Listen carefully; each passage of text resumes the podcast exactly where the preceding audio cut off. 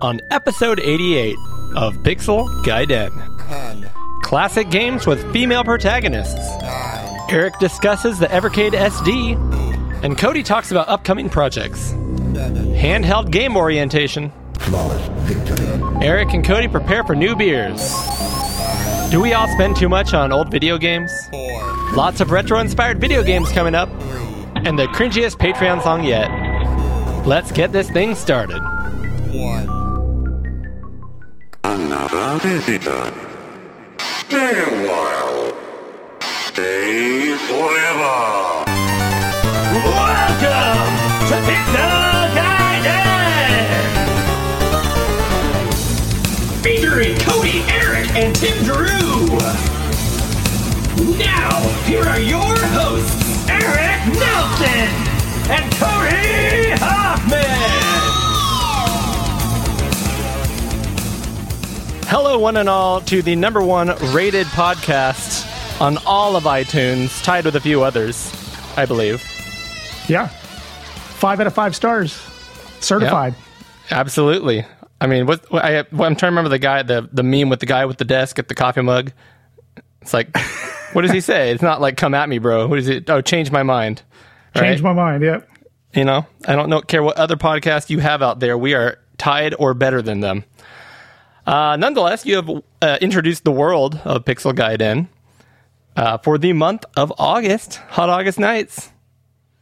Yeah. And the, the weather's changing a little bit. It's getting a little cooler outside. My beers will reflect such differences. Ooh, ooh, we're in the Yeah. low 90s now.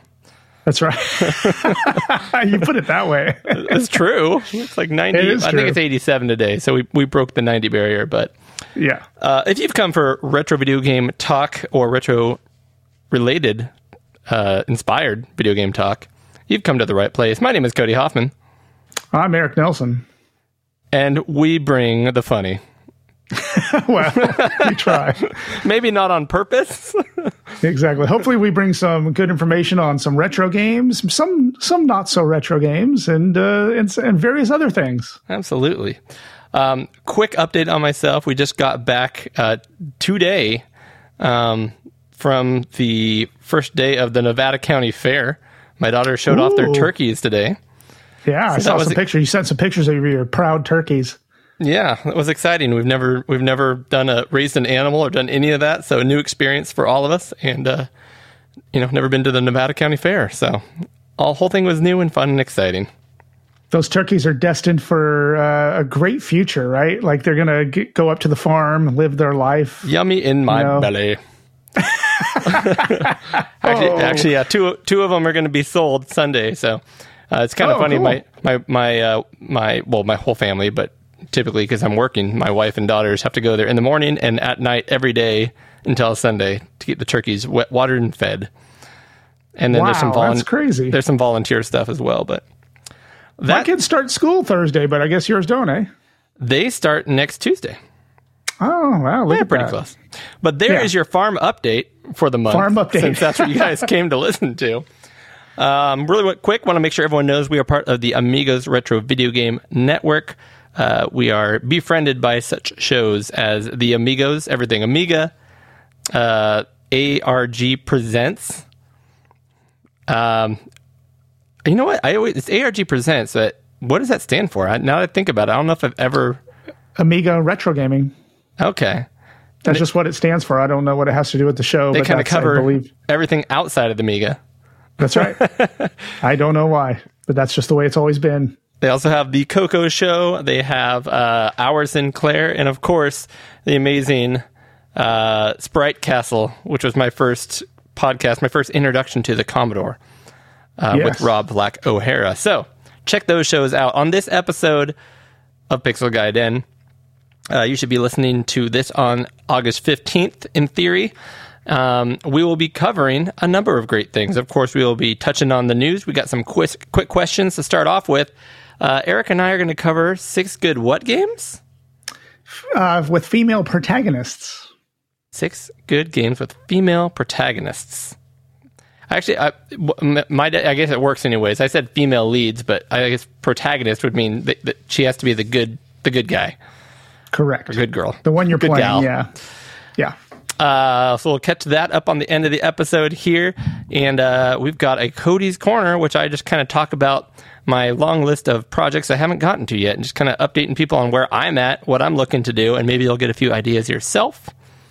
Cool. No tea time. Is that with- coming out on this episode that's coming out on episode? this episode because they're uh, Wow, it's going to be action packed. yeah. Do do we have a, an Eric's take as well? Then right?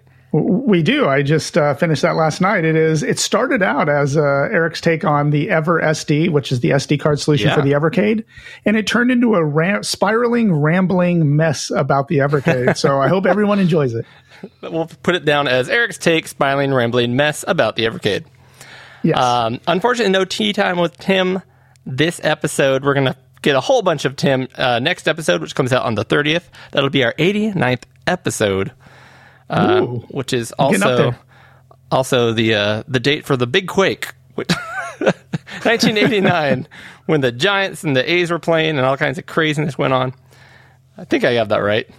yeah, um, I think so. I remember I was in Vacaville and my, my sister and I got between the door frames to protect ourselves Wow. from falling debris, just like they taught us in school. That's um, right. And uh, yeah, so we got Tea Time with Tim next episode, and we're going to have a game show, and we're going to catch up with each other, as well as do a battle of the systems between a couple of Pac Man clones on some not so popular consoles. That's right. K.C. Munchkin on the Odyssey versus uh, Munchman on the TI 994A. Munchman. So I guess one console, one computer. So there's the lineup. But anyways, as we like to do on the show, let's hop right on in to some quick questions. Quick questions. All right, Eric, what is our first quick question for the episode? Let me share my screen here so you can follow along with me. Perfect. The first one that I uh, am going to read is from 48K Ram, our friend Josh Malone, uh, from our Discord. And he asks, What is the best handheld game system form factor? Meaning like portrait, like Game Boy. Um, he put GBA SP, which is the little handheld one uh, with the flip screen, or landscape, which is the Game Gear, the Switch, the Game Boy Advance, the the long one. Um, so, but pretty much, what is your favorite um, form factor? I'll let you answer first, there, Cody. Well, let me preface this by saying those are some terrible, terrible examples because when you say which handheld system has the best factor, and it's like landscape, Game Gear, um, that is basically a, a postage stamp screen, and you can't see it anyways. So I don't really associate a whole lot of positives with the Game Gear, uh, unfortunately. but it is it is what I guess what I would call landscape. The buttons and controller on the sides of the screen. I think that's what he means. Versus like the Game Yeah. Boy, where the buttons and controller are underneath the screen. Yeah, I, and I think it's interesting too because um, the Game Gear has a very small postage stamp screen that you hold in your hands. But I think the advantage to, to a landscape is that you can have a much bigger screen, such as his second example Yes. on the Switch, which is massive. Imagine doing that in a in a portrait version where you've got a giant screen, this huge controller underneath it. So. Um, Eric, I'm, I have a I have a an, a cheat out answer answer here. I I prefer both. Okay. I'm pulling out the Wonder Swan, which I can play in portrait or landscape. Boom. yeah, it's the switcheroo. Drop the mic. ACDC. If I had to pick one, I have to go. I have to go landscape. Honestly, uh, handheld systems, I, I find difficult to really get into games on them, just because typically the screens are so small. Maybe as I get older, I'm less and less interested. So I, I love the Switch, and that is landscape. So that'll be my my go to question. Although the Switch with the flip grip can also be played with a landscape or a, a portrait style screen, even though your hands are still landscaped. Does that make sense? That does make It's like sense. a, it's like yeah. the a T, an upside down T. right. Anyways, what do you? What's your answer?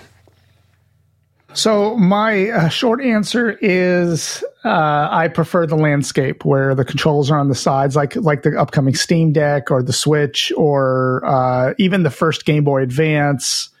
Um, with that said, I have been uh, really um, really interested in collecting all the handheld systems I can. I've been on a run, like just Really? buying everything I can. Well, like Neo Geo Pocket, uh, Wonder Swan Uh, coming up in catching up, I'll talk about putting a new screen in my Game Boy Color. I love them all, whether they're portrait or landscape, and they all kind of have their, you know, their uh, their their cons, pros and cons, and I, I, I like them all. But I think for as far as like um, playing them, the longevity of playing, like can I play for two hours? It would be hard for me to play a Game Boy game for two or three hours on that form factor. I think it would hurt my hands after a while. Whereas I think uh, the landscape one is a little more natural feeling. So if I had to pick a favorite, I would probably pick landscape, but I do love them all. So I think there's a reason That's my that answer. most of the new handheld consoles, if you want to call them that, are coming out that way, like the Evercade and the Steam Deck. yep, Um, they're Absolutely. more comfortable. That being said, my favorite two retro handhelds are the Game Boy SP, which is portrait once you open it up, Yes. and probably the PSP, which is landscape. So yeah. I guess I don't have a huge opinion either way. There's a good non-answer for you, 48K RAM. uh, before we- Disappointing one listener at a time. there you go. Before we get to our next question, I want to tell you guys quickly about our show sponsor, RetroRewind.ca. That's RetroRewind.ca.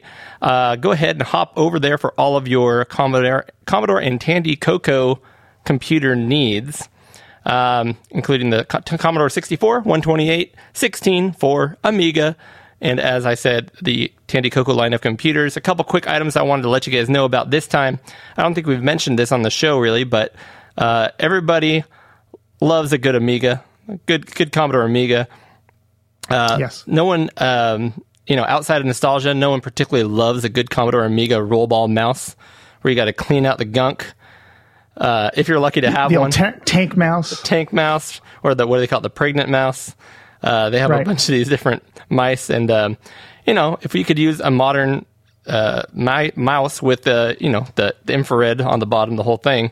Why can't you do that? Well, you can. You hop on over to retrorewind.ca, pick up your Amiga USB HID mouse adapter, plug your USB mouse in the one side, plug the other side into your Amiga, and for a mere $20 as of time of this recording, you get yourself that solution. However, Eric, there's Yeah. a way to save, in my calculations, $2 off that particular order. How would you do that?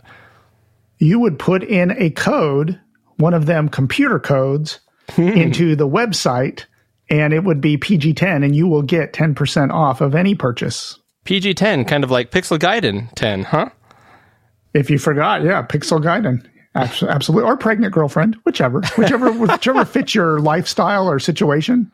Absolutely. And while you're adding the modern mouse, why not make room with your uh, in your A500 Amiga or your 2000 with the CPU relocator, uh, the adapter that fits onto the 6800 CPU socket of an Amiga 500 or 2000 and moves it by 90 degrees, making room for all kinds of cool other modifications that I know you need to clear room for. It's key. It is key. I haven't I haven't had the need to use one yet because I don't really use my 500 2000. I, I have a 500 but not a 2000. But you you you want to cram all sorts of goodies inside of one of those. And so if you need to, you you need to use this to get all that crap out of the way for the real goodies. Exactly. So hop on down to retrorewind.ca, put in code PG10 for 10% off, and say really loud into the ether that Cody and Eric sent you. Exactly. Quick question number two, Eric. Quick question number two is from our friend Retro Gamer Nation Retro or RGN, Gamer Nation. And he is on uh, on the Discord again. Here, he- here is his question: What do you think will be your breaking point where you realize that you are just spending too much money hoarding old machines? Starting to sound like my mother-in-law Feels like an attack. and new gadgets that replicate old machines. For me, it was the purchase of the expensive Mega 65, a product that is destined to be the most attractive retro themed doorstop. Oof. I have to laugh at this question. There's a, there's a lot to unpack with this question. There is Um, a little bit of hostility too. yeah, yeah, yeah. So, and I think it, it's all going to change, obviously, for people depending on what kind of gamer slash collector slash mixture of the two you are. Or I'm going to Yeah. throw a third one in there, investor. Um, so I, I think there's really there's people who who buy this stuff because they just want to play the games, right? Or at least that's an aspect of why. another aspect is you um, like with the new stuff, you want real hardware, but you want to play the old games, and uh, uh, maybe you want to put some stuff on the shelf to look nice. You know, maybe like this doorstop. They just want to have the things to look nice, but you want to play them with HDMI, the new the new stuff, and put the old stuff on the shelf, something like that. Maybe you're buying it because you want to buy all the old stuff because the prices are going up, or realistically, all the new stuff when you buy it and it stops, they stop making runs of it. It's going up even quicker than the old stuff is. Um, and then of course you, you've got your FOMO. you, got your, you got your fear of missing out. So you got all these things, and um, so if, I were going to a- answer this, I, I and, oh, and then you have space. All right, you want to do all this stuff, but you're mi- max minimized by space. It makes me really sad when I see people who spent all the time and energy to collect all the stuff, and then uh, you know it doesn't make sense to me because I'm not in the situation. But they decide enough is enough, and they sell like everything. Yeah, I've had a couple of friends on Twitter. I just scratched my head because they had such beautiful collections and they they didn't need the money. So, but they were just like, oh, I just need to clear some space and get rid of all this stuff, or I'm just beyond the hobby now. And it, it's a, it, whatever works for everybody. But it always brought a tear to my eye because they had worked. I, I'd follow these people for years on Twitter collecting stuff. Yep. Yeah, so I mean, it's all over the place. So for me, I, luckily, I'm in a place where space is not an issue anymore. It was, and it slowed me down for a long period of time. Um, Yes. So that's not the issue. I like having the old stuff because a I like to play it, uh, be, and I want more more than just play it. I want to have the original experience, playing the right hardware on the right TV. But then at the same time, once you get that, I I am guilty and starting to buy all these modern accessories for it. Like this system's great, and I want to have the original controller. However, the original controller is garbage, and if I really want to enjoy the system, I'm going to get a modern controller. But I want to have Yeah. both, you know, stuff like that. Um, you know, my spe- my ZX Spectrum Next over here is my. That's how I play all my Spectrum stuff.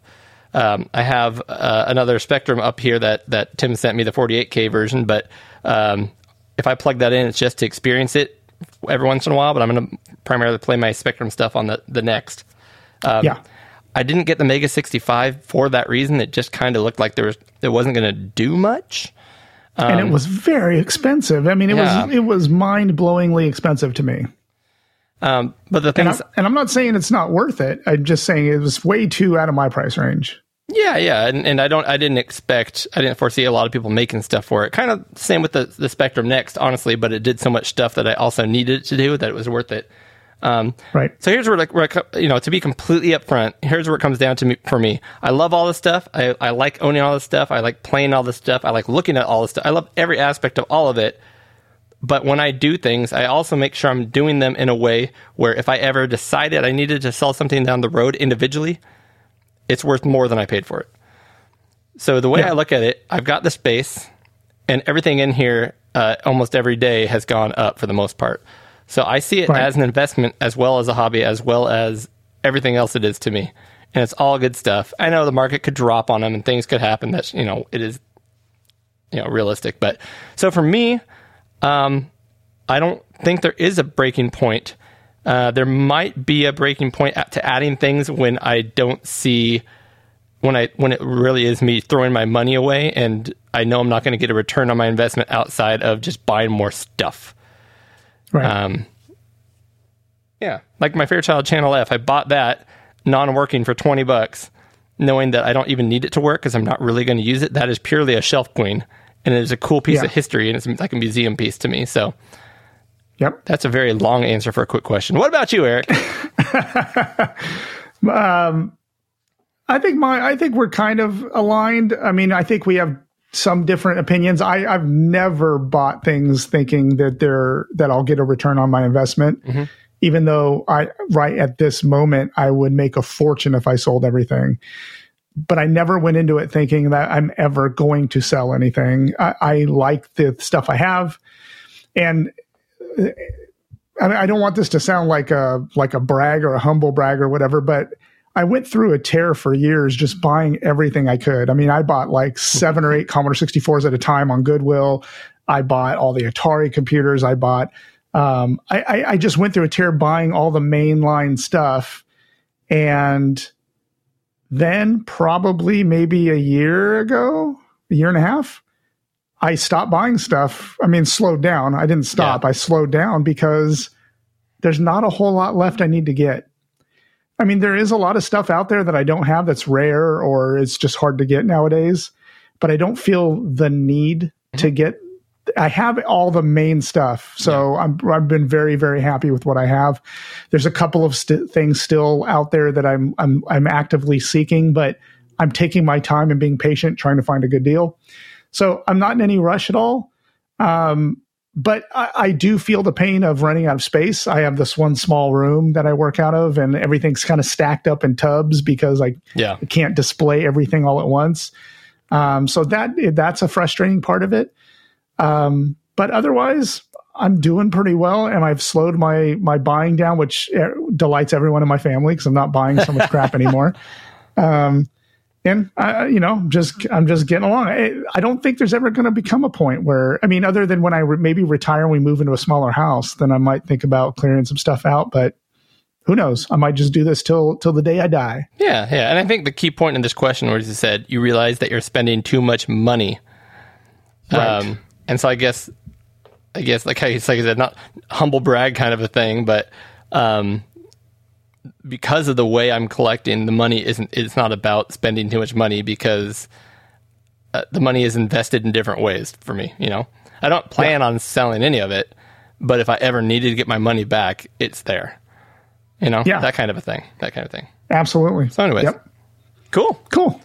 I, I'd be curious to hear other people's views on that. And to do that, of course, you guys could join our Discord uh, if you are part of our Patreon subscriber list. Um, so we'll give you more information about that very shortly. But first and foremost, Eric and I need to crack open a beer while we discuss our errata and feedback for the month. Perfect. Let's do that. You got a beer ready for yourself? Now, Eric and I, if you guys can't tell, uh, last month was uh, an amazing fluke that Eric and I were in the same room at the same time recording the show. We're back to fun. being uh, we're back to being virtual. Um, but uh, while while Eric grabs that, I need to start um, by pointing out one thing that that I messed up on the last episode. I even said it right in the epi- episode. I'm like, I'm taking note of the timestamp because I need to beep that out because our family friendly show can't have Eric saying um, comments he likes to say, which are hilarious but not family friendly.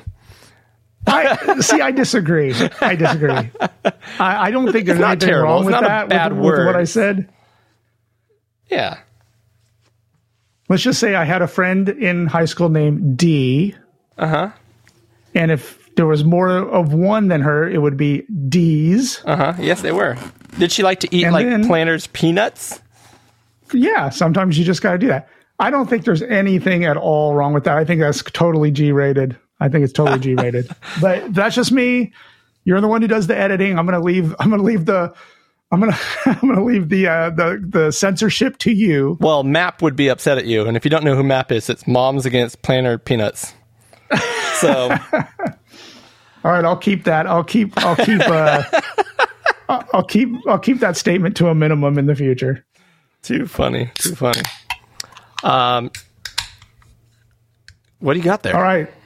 Uh, So I this is a so by the way I mentioned in the front of the show that you know it's getting a little cooler outside and so when I went into my local alcohol establishment they start we're starting to stock up on Oktoberfests again Okay, yeah. which is one of my one of my favorite genres of beer is Oktoberfests and this one is from Golden Road Brewing and this is their Oktoberfest. Uh, it comes in a nice blue can. I don't know if you've seen that. I have not seen that one. No.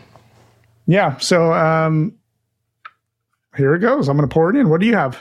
So I have two Moonraker beers with me today since we talked about my favorite brewery last episode, and it is Moon Moonraker. And so we ended up down there the other day, and both uh, my my family and my our friend's family we just hung out there for a while and uh, picked up a bunch of four packs. And I also this is another piece of errata. I was talking about how Moonraker has like seasonal beers, and one they're really Yeah. well known for is uh, Electric Lettuce, which is like a springtime beer, but they don't have it anymore. Well, guess what was on tap and in the can when I uh, when I went back there is nothing other than Electric Lettuce. Wow. So here it is, and I'm excited to drink it. And remind me again, what type of beer is that? Uh, so it says Imperial India Pale Ale, which is I feel like they're getting less and less um, offensive to me. I think they're getting away from that Sierra Nevada flavor and getting more towards the hazy flavor, which is a little different. So, Okay. anyways, cheers, my friend. Cheers, my friend. Boom.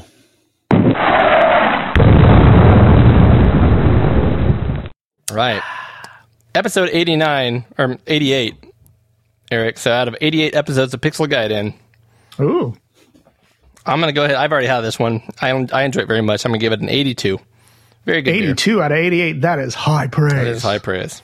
High praise indeed. That's Electric. a lot. This one is very good. It is not the best Oktoberfests that I've had. In fact, it's not even the best one I've had this week.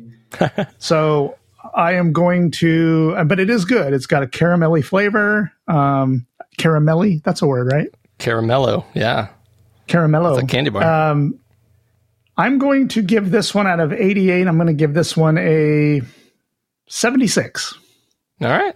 All right. Pretty, pretty, 76. pretty darn good. October, like That I said, though, good. Oktoberfests are, uh, they're kind of one of those beers that are just nor- normally good. Kind of hard to get a bad one. It is hard to get a bad one. This and uh, it is one of my favorite genres of beer. I, I love I love almost all of them. Um, I have had some bad ones, so Okay. I, I have. Yeah, Um, getting back Let's to our ro- errata here. yeah. Let's keep on errata-ing. Yes, we shall. Uh, so really quick, I'm going to burn through mine, and then you can cover our uh, the ones that were called in for us. How about that? Sure. Yep. Um, actually, one of them is. Uh, go ahead and throw this one out there, since this one has been called in by somebody. The the one you're hovering over right now. Yeah, do you remember this reference or no? I do remember this. We were talking about Pee Wee Herman. We went on a, a tangent, a great tangent, like we do, and we were talking about Pee Wee Herman. And I'm like, was, and we we both threw we both threw out names for the chair character, I thought it was like Rosie, but no, I'm like, no, that's the robot from the Jetsons, or was it? and I can't remember what I said. I said something. Um, And we I agreed on it. We agreed on whatever you said it was, and we were both wrong. and I'm okay with that. Uh, that I wasn't an expert on Pee Wee Herman. I'll, I'll take that. Okay, I'll accept okay. that. But the chair's name was Cherry, and that was from our friend Commodore Chronicles Adam. Yeah, Adam. That's right. Um, yeah. How how hard is that? Cherry. Cherry, exactly. And and right when I remember seeing that, I think it was you know on Discord or Twitter. He uh right when he said that, I was like, "That's right." I Yeah. totally remember that. Totally makes sense. And I remember it now. Here's what's sad when he said that on Twitter. What b- blew my mind is my entire life as a kid watching that show. I always thought Yeah. its name was Sherry, like a woman named Sherry, and it Yeah. like just clicked now at, at 39. Oh, it's a chair called Chair E. you like- literally just add a Y or an EY at the end of chair, and you have the name. My life was flipped upside down at that moment. Uh, caught myself on this next one. I was talking about Gran Turismo of old and how you'd go from a cheap car to like a, a less cheap car, and it, it took hours and felt like a big upgrade. And I referenced Right. the Nissan Fit, which is not a car. A Honda Fit is a car, a Honda Fit is a car. That's uh, not right. a, not That's a right. Nissan Fit. Um, although I The have a hard time, L- L- I have a hard time fitting Nissan into some some some Nissans like the Leaf. Yes. yeah. Um, and then last, I just wanted to point out, no one's mentioned this, uh, but just want to make sure everyone understood the uh, the really bad, hilarious, well, hilarious to me patron songs that I've been enjoying putting putting together. Uh, Yeah. I've been um, arranging the lyrics and putting effects on things and doing harmonies. I am not creating the music itself, so I just want to make sure that it's clear. I, I'm using canned uh, public public use music, and Yeah. I am chopping it up so that I can put a chorus where I want it and things like that. So there's some art. Yeah, but I mean, you're a good musician. I mean, you, if you wanted to, you could. If we had all the time in the world, you could. I just But, wanted to uh, point out that uh, you know some people yeah. here know that I do play some instruments and stuff, but no, I'm I'm I'm not making all that music every time. I would I would be a mess. And Um, some great feedback you got recently related to that is that um, our good friend and longtime uh, supporter, Henrik Ladefoged. Is that right? I say, oh, Lulful. That's right. I, why did I from Lulful? Because you forgot those seven uh, silent consonants. exactly. But no, I, he reached out and through Patreon and actually uh, gave us some feedback, and I thought it was really, really cool. He said he's been loving your songs and he wants an album. He wants you to come out with a collection, if you will, of those songs. So maybe down the road you could throw that together. That would be an awesome thing. For only ninety nine ninety nine, you can buy the four vinyl set of Pixel Gaiden music. There's going to be Exactly. two, two songs on each side. For you, Henrik, that will be like what is it, nine thousand euros? Is that about? does that sound about right? Is it euros? I don't know. I don't know. I don't think they have No euros. Anyway, um, Denmark. Um, that, that, sorry, side tangent. I bought an album because we Eric and I. Uh, if you guys listen, both Eric and I like to buy vinyl. We've been Yes. collecting vinyl. Eric longer than I have for sure, but uh, I recently bought an album, a new album, um, and regular, you know, full size album. Looks like all the other ones I have. I literally have over a hundred other albums. Um, I put it on my on my my uh, phonograph and play it, and it's the slowest version of the song I've ever heard in my life. And I'm like, is this running at 45 RPMs? And it's a 78. It size like a 78. But then, sure enough, I looked at the the cover in very small letters. It said 45. Yeah. I've never had that on anything. And Yeah, I have. I just ha- I got that from. There's a guy on Twitter I follow named Nick Vivid, and his new album. I threw it on. It's a full size album. It's like got translucent red vinyl, which is really cool. I was like, I'm really going to enjoy this. And I've been listening to his stuff on MP3, um, but I got it on vinyl finally. I throw it on there, and all of a sudden I'm listening to it. And I'm going, why is this so? This doesn't sound right. It sounds muddy and slow. And uh, sure enough, it's a it, even though it's a large regular size record, yep. It's not the same speed. So So I guess I mean you're going to 45, which is slower. So I guess the Yep. idea is you can sh- shove a whole album onto one piece of vinyl, whereas if you had a 78, you'd have to get two two platters of vinyl, right? right, yep. I've d- I've never run into that. I typically have seen double albums, but I guess that does make sense. Problem is, I got one of these uh, hipster phono. I keep calling them a phonograph, record player, turntables, whatever you want to call them, where you have to like take the thing half apart and move the belt to a different pulley and put the thing back together to change the RPMs. Oh man, I just have a little switch. Yeah, so it takes a while, and then I have to like wax my mustache and ride off on my unicycle uh, with my hipster turntable. So, anyways, um, yeah, we we have two pieces of uh, errata. Not a lot of feedback. Very errata heavy. People like to be right, Eric. they do, they do indeed. So let's start out with Retro Gamer Nation. He said that a small errata item, the judging for Reset 64 Craptastic competition has not been completed. I think I said that maybe it had been. I, I don't remember. One of us might have said that. It actually commenced yesterday with final results to be announced before the end of this year. So there's still time for to get in on those, play those games, and see how they're judged towards the end of the year. and I did play some of those. We'll talk about that next episode. Awesome. I haven't played any of them yet, so I want to get in get in on them. So I'm eager to hear what you have to say. Maybe you can chaff the wheat. Is that what they say? Is that a saying? Is that uh, chaff the wheat for me? separate the the chaff from the wheat? The wheat from the chaff? Yes. Sure. Let's say that. Yeah, something like that. Here's one from Pack Billy on from our Discord. Billy? He says, "Huh? Pack Billy. Pack Billy. Yep. hey guys, thanks for mentioning Guildmaster gratuitous subtitle, which is a game that he gave me a free code for on uh-huh. Steam. On your latest episode, you mentioned that I wrote it, which I did. I did because that's what I assumed. I, I assumed he wrote it. To be clear, I did not write the game itself. Jimmy plays games, also known as Jim makes games, also known as Jim Baker, wrote the game, and I wrote the dialogue and collaborated on the story. So, So he wrote He it, but a- he wrote the story of it. Yes. Yes. And so words. They, well, he was a contributor to the game. So uh but that's good to know and we want to give credit where credit is due, Yeah. but I do thank Pack Billy for that. I've been busy with the with homework for Pixel Gaiden, so I didn't haven't gotten to playing it yet, but it is right up my alley. It's a turn-based strategy game, so I'm I am all in it when I get some time. Very cool. I haven't I haven't thought about checking that one out yet, so I need to. Yeah, he wrote the uh, he wrote the story while Jim Baker wrote the code. See, they're both Yes. writing things. Yep. Uh, Eric, let's go ahead and let everyone know how they can get a hold of us. You can get show information on our podcast at pixelgaiden.com. You can also listen to our show on the Amigos Retro Gaming Network at anchor.fm forward slash Amigos Podcast. You can reach us on Twitter using pixel underscore Gaiden. You can reach Eric at the project. That's at D U H P R O J E C T. And you can reach Cody at Oddball, which is at O D D B A 1149. You can also reach me, that's Tim, at Sanxion, and that's at S A N X I O N.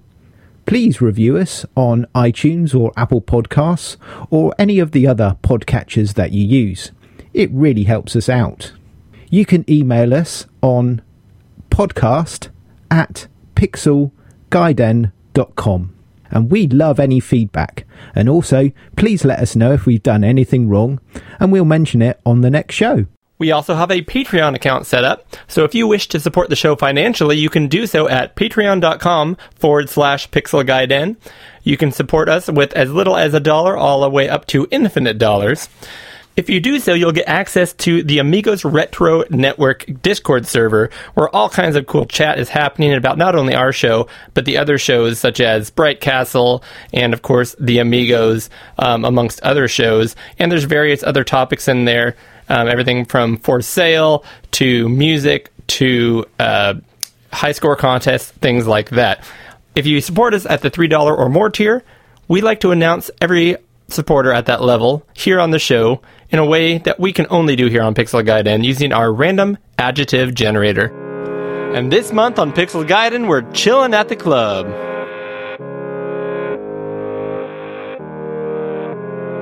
The frightened Roy Fielding and the subdued Josh Malone. The Abba Brian Austin Knowlton, the wakeful Daniel James. The brainy Ted Mark and the abrasive Eric Sandgren. Administrated Henrik Ladefoged, financial Matthew Ackerman, colorful Maciej Sosnowski, and the unequal Paradroid. Pixel, pixel, pixel, pixel, pixel. Guiding, guiding, guiding, guiding, guiding. You're the ones who make it possible to hear your pixel, pixel, pixel, pixel.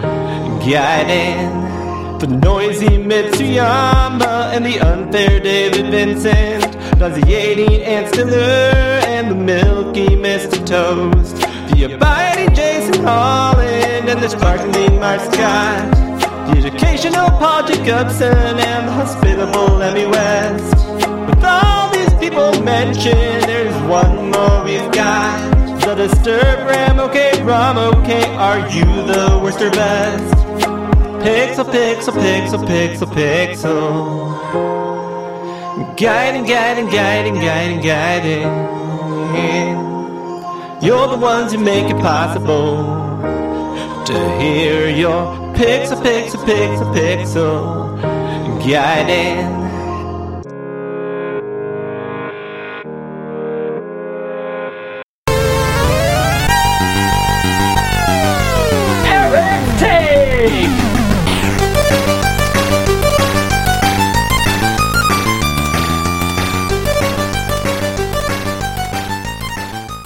This month on Eric's Take, I wanted to cover a recent purchase of mine, the Ever SD. It is a cartridge that is for the Evercade that allows you to put an SD card in it and run games of your own on here. And you can run emulators individually, uh, which I haven't tried yet, or you can install RetroArch on it, which is what I did, and I've been very happy with it. So I kind of wanted to talk about that a little bit.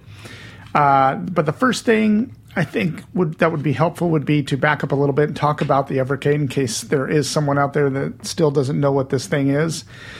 And I wanted to talk a little bit about some interesting conversations I've had on Discord as well as on Twitter about the Evercade in general. A lot of kind of negativity about it, uh, and especially about the Ever SD. Like, what's the point? What's the point of having this console that is a cartridge based collectible console and then kind of spoil it with a SD card solution where you can put any game you want on it. And I wanted to address that too because I have some different thoughts on that. Um, so anyway, let's let's back up a little bit, and and I'll just I'm gonna talk about this pretty much based on my history with the Evercade. Uh, the Evercade, the first Evercade I got was the handheld model, the old one. There's a new one out called the EXP now, which is big, has a big, super bright screen, looks really slick. Uh, but I got the original, the original one uh, quite a while ago, and the whole reason I got it was I thought it was very cool. Uh, kind of their whole concept, which was have a gaming console, and at this time it was a handheld system only, and have cartridges that have collections of games on them. So rarely in fact you you typically do not have a cartridge with one game on it it has at least two games there's some indie tit- some indie titles cartridges I'm sorry, indie cartridges that have a couple of titles on them, but mainly they're like collections, like the Atari collection or the Commodore 64 collection, which is a, a brand new one coming out soon. Um, and they have many games on them 10, 12, 15, uh, just depends on the cartridge. Um, they have a lot of cool arcade uh, cartridges, like from Data East and and things like that. They have a lot of uh, um, collections based on manufacturers, like their Sensible, like a Sensible one. Um, I have about 13 of the cartridges now, and I, I think it's really I just think it's a, I just think it's a lot of fun. It's a throwback. I get why some people think that it's kind of pointless to have games that you can get on other platforms and have it on this dedicated console, but Evercade does go out of their way to make these things look really nice on your shelf. They're they're in clamshell cases that have in fact they're I don't even know if you'd call them clamshell cases. They're a little thicker. They kind of remind me almost of VHS tape cases but a little smaller and they always have a manual inside and they have a cartridge. So it just hits all the spots for me, uh, nostalgia wise, as well as just being a pretty cool thing. Uh, I understand you can play these games somewhere else and sometimes probably on better platforms or whatever, but I thought it was novel and, and, and I like it. So, so that's that. And then Evercade announced that they were coming out with a console that you could plug into a TV. And it had some neat features. It was called the Evercade Versus. And once this thing came out, I I was hooked. I, I it, has got four USB ports in the front so that you can have up to four controllers plugged into it. It has two cartridge ports. So what it does is it you can put a cartridge in either port and it will take the games off of that cartridge and put them on the menuing system on the screen. And if you add a second cartridge, it adds them to the same menuing thing. So you could have 30 games up there on the screen with two cartridges inside. Uh, I thought that was really cool. Um, another thing is like the that menuing system I'm talking about. Uh, some very cool features like uh, save states, uh, a, a, description of the game as well as it shows you a picture of the controller and tells you what the controls are right on the screen. Uh, I just think that's really, really a, a neat setup. So, yeah, the Evercade Versus was a game changer because now you could plug it into a TV and you have this mini consoles console that plays a lot of these collection of games. So anyway, there's that. And that's what I have now.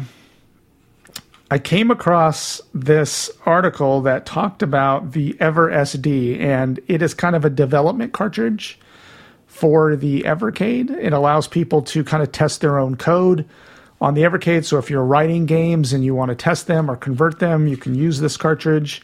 Uh, this is from a company, I believe they're in the Netherlands. I want to say that they're from the Netherlands.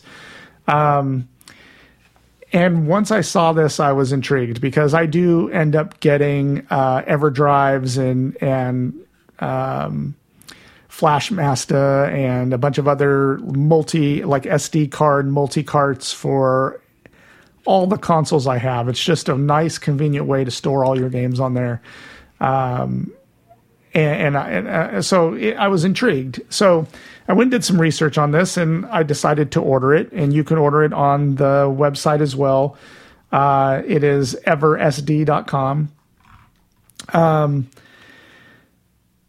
and it really wasn't it, when you the, the, at least the one I ordered comes with the cartridge, uh, which kind of has this really nice 3D printed case. It's just it's shaped just like a regular Evercade cartridge, and the one I came came with this thing that it looks like a little octopus connector. It basically plugs into your Evercade versus and gives you the ability to use your own controllers. Uh, and it looks like a little squid. It's got like four different controller ports. Um, and I haven't even tested this thing out yet, so I want to, but I'm gonna. I have, I've been saving that for later. Um, so I went ahead and ordered it, and it's about forty euros for the cartridge. Mine came bundled with a the USB multiplayer hub. Uh, but anyway, I, I thought 40 euros, that's not that bad. I mean, I've played, p- paid a lot more for EverDrives and things like that. And uh, it came fairly quickly. I think it was about a two weeks, two and a half weeks later, I, re- I received it. And then um, decided I wanted to get it up and running. But before I get into that, I wanted to talk a little bit about some of the discussions I had because people. Okay, so, well, I'm, I'm get, getting ahead of myself here. Let's talk about why you want would want this if you're not a developer. Well, you can install emulators and RetroArch on here, so you can install anything you want, but you get the still the nice menuing system. You get graphics of the games on on this menuing system. You get save states, uh, multiple emulators. It's basically RetroArch on the EverSD. Uh, and the Ever as the Evercade versus a very cool console. It's it's it's fairly small, can fit under a TV or on top of a TV or whatever. So it's a very cool way to hook up to a regular TV and play these games. And that's enough reason for me. But anyway, I get online and on Discord and Twitter and people just came out and none of them were mean about it or anything, but they said, well, what's the point? I thought this thing was for collecting cartridges and you're kind of defeating the, the purpose. Well, first of all, you do have to patch your Evercade to get this Ever SD to work. So you basically put your Evercade in this mode. Uh, you install, uh, you put the the different firmware on the Ever SD. You hold these two buttons down, and it loads the firmware. Um, I'm sorry, you don't do that. You plug it into your computer with with a USB cable, and you hold these buttons down on the Evercade, and you flash a new firmware. The the firmware once done allows you to use the Ever SD cartridge, but it doesn't change anything else. You can still run your cartridges. I still play the same old cartridges I played. They play exactly the same. There's no problems at all. So you're not giving up anything by patching your Evercade. And by the way, this works for the Evercade versus as well as the handheld one. So you can do everything I'm talking about on the handheld or the console. So you get the best of both worlds. You can still use the cool cartridges and you can still use the Ever SD and launch RetroArch or individual emulators or whatever you want.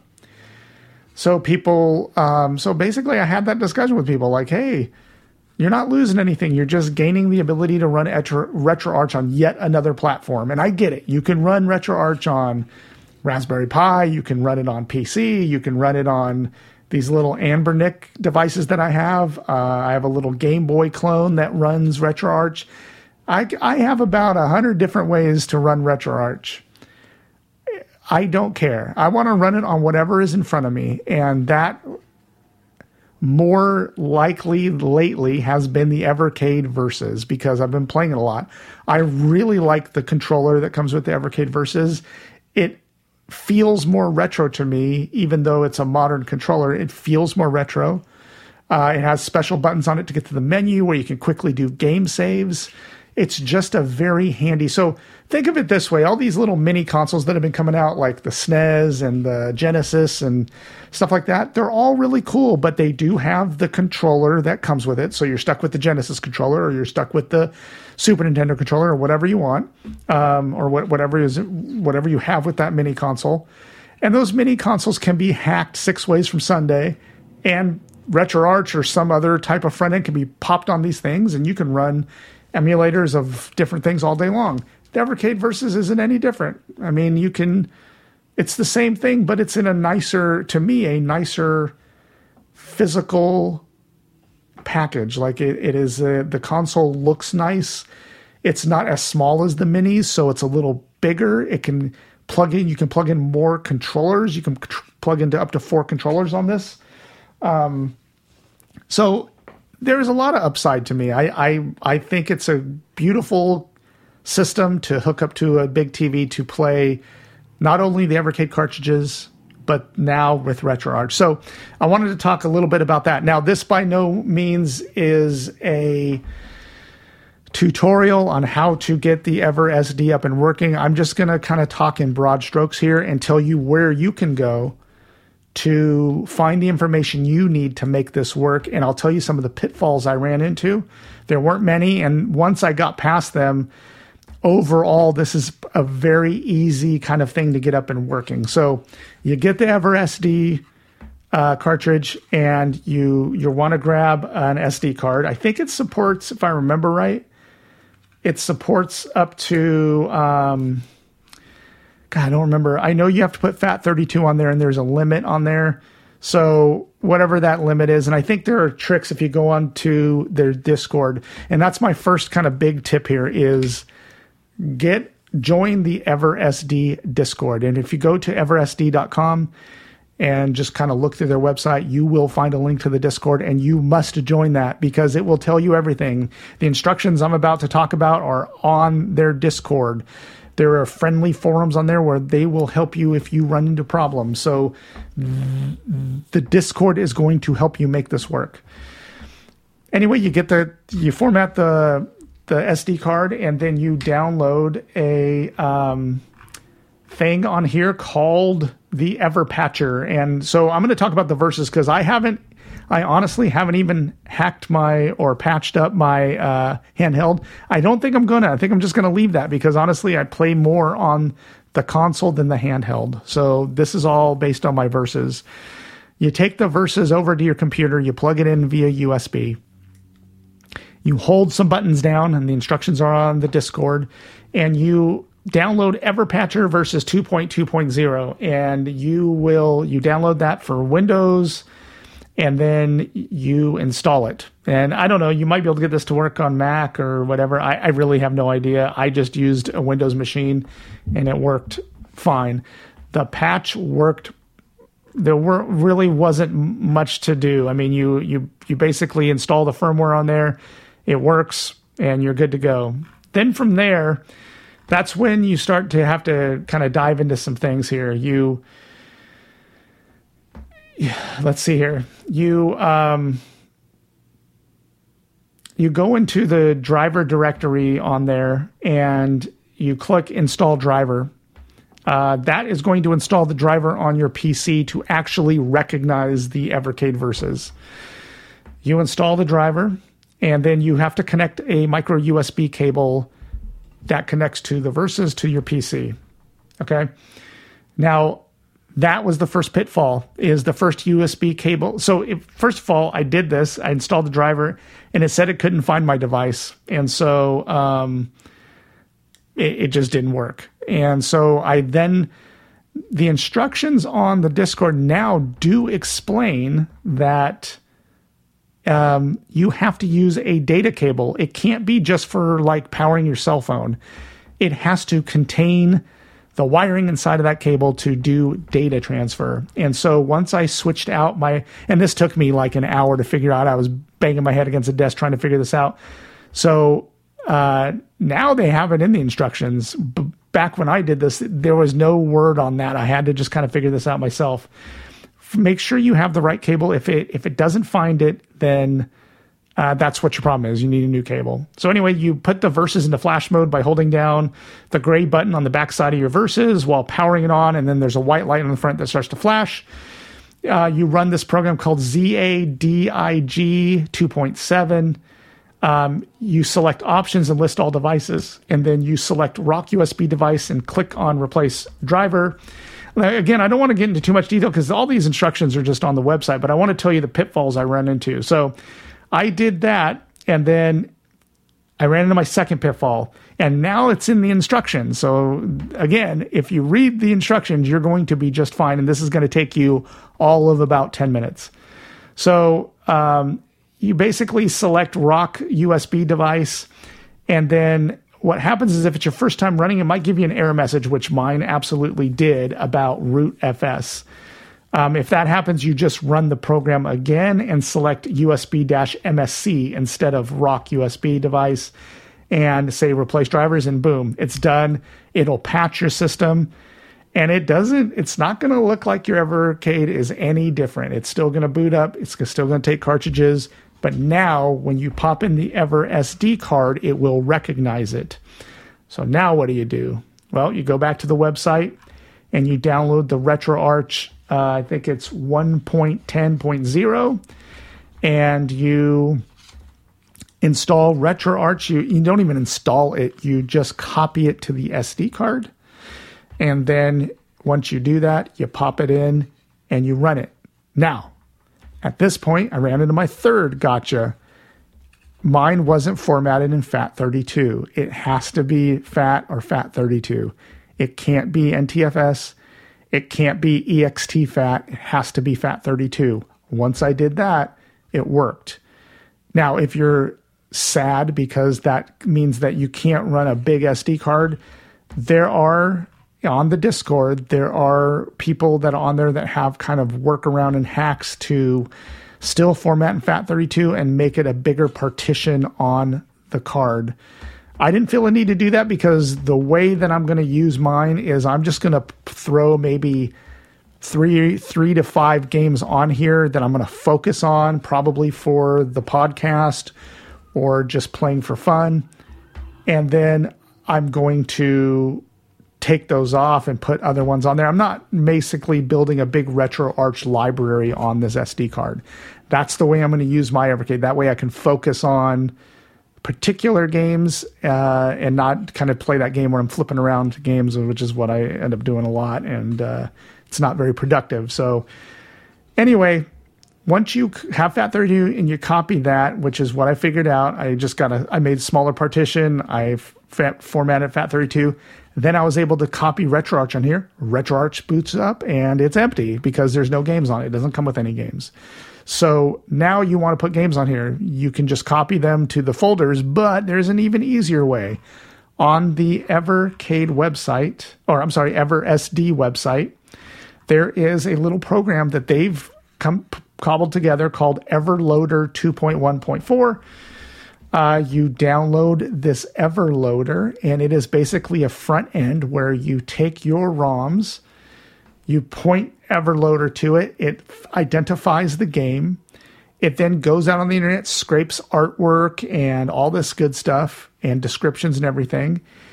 And then you can just download a bunch of ROMs and, and tell it to go and scrape for all of them. And then you hit transfer and it will just transfer them all, sorting them into the right folders for the right emulators. And so far, it works really well has a nice picture of the box art right there on the screen. Really beautiful. I think now I haven't messed with it too much right now because honestly, I just did this not that long ago and I haven't had a time to tinker with it a lot. I mean, it absolutely works. I've played several games on here with it. But, um, and by the way, so far the performance is fantastic. I haven't run into any emulator glitches. I'm not running anything above, of course, 16 bit consoles, and I don't really plan on it. I don't have a need to do that. Uh, but basically, you can go in there and you can add uh, button mapping. So you can map your buttons to the game. Uh, you can change the cartridge names if you want to. Um, you can do all sorts of things in here. Just you're, you're going to want to tinker with Everloader. It's a very slick package that they've they have on here for free. So go to EverSD and download that Everloader, and then you'll be set. You just transfer your games, and there you go. You don't have to use RetroArch. You can download individual emulators. Like, let's say you just want to have the Evercade just play Super Nintendo games. You can just put a Super Nintendo emulator on there, and then you can just drag and drop your, your things over to the SD card, pop it in there, and you're good to go. But I really wanted that nice RetroArch front end. Now, if you go to the Ever SD website, you'll see a ton of utilities like migrating from older versions of, you know, like if you patched yours, then another, you know, you, you had to patch it again because Ever uh, Evercade came out with a different firmware or whatever. You can, all, there's all sorts of tools on here to get you going. But remember, join the Discord. There's a lot of great information on here. So now I have best of both worlds. I'm using SD card on the Evercade, and I'm also still buying and still really enjoying their custom uh, collections that they offer. So anyway, I hope you found this useful and it piques your interest in the Ever SD. It's a pretty affordable uh, SD card solution for the Evercade. Thank you for listening this month. And if you are interested in doing this, please don't hesitate to reach out to me and ask me more detailed questions. I'll be happy to help you get this up and running. You can uh, reach me, of course, at email at uh, pixelgaiden, uh, I'm sorry, podcast at pixelgaiden.com. Or what's better probably is just reach out on Twitter to me. I am Duh Project, D-U-H project.com. See you next month. Cody Corner! Hello, everybody, and welcome to Cody's Corner for the month of August 2022. I wanted to um, go over a list that I actually just made for myself. Thought it might be interesting for some of the listeners to uh, to see what I have in my backlog of projects to complete. Um, these are items that I know I, I well, I'm, I feel confident that I can complete. They are not in uh, the aforementioned, uh, you know, box of broken dreams, as we like to call it here on the show. Uh, you know, the the box full of things that you've tried to fix and failed multiple times and gave up on. Um, but I, I was kind of making sure some of these things didn't fall off my radar, so I decided to write them down, hoping to, you know, maybe check off one or two of these a month. Um, so yeah, let's just go over it real quick. The the main item on my list is one that's been bothering me for a long time. And in fact, uh, because I'm not completely positive I can do this one, um, I went ahead and bought myself a SCART solution to go to an HDI HDMI monitor uh, solution instead. But basically, my all of my Amiga computers. Uh, all of the good ones, I should say. I have a, I do have a, a 500, which is a great computer, um, but it only connects to uh, my CRT, which is typically the way I like to play games, anyways. But when it comes to the Amiga with its high resolution output, you you know a lot of times the CRT you can't even read a lot of the text. Things are fuzzy that really can't be fuzzy. Um, they're not designed to go on a CRT like a Commodore 64 is. Um, so I do own a couple Amiga monitors, and both of them have issues. If you'll remember, I had one that I bought a long time ago uh, that worked for a long period of time, and now it displays a yellow image. It's like it's like it's missing one of the uh, the three colors, you know, red, green, and blue. It's almost like one of those colors just isn't working. Don't know exactly what the issue is. Thinking it might be a bad solder joint, something like that. So I need to get in there and and fix that.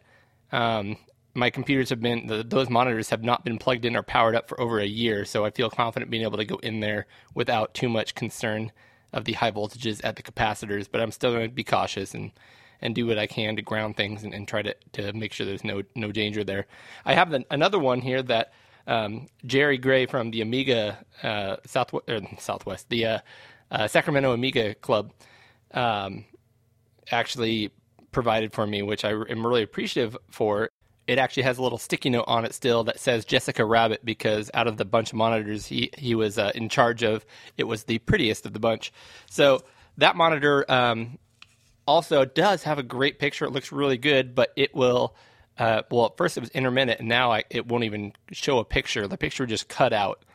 Uh, so once again, I'm thinking it's uh, you know probably some old solder points. Hopefully that's all it is, and I can just kind of reflow the solder and be fixed.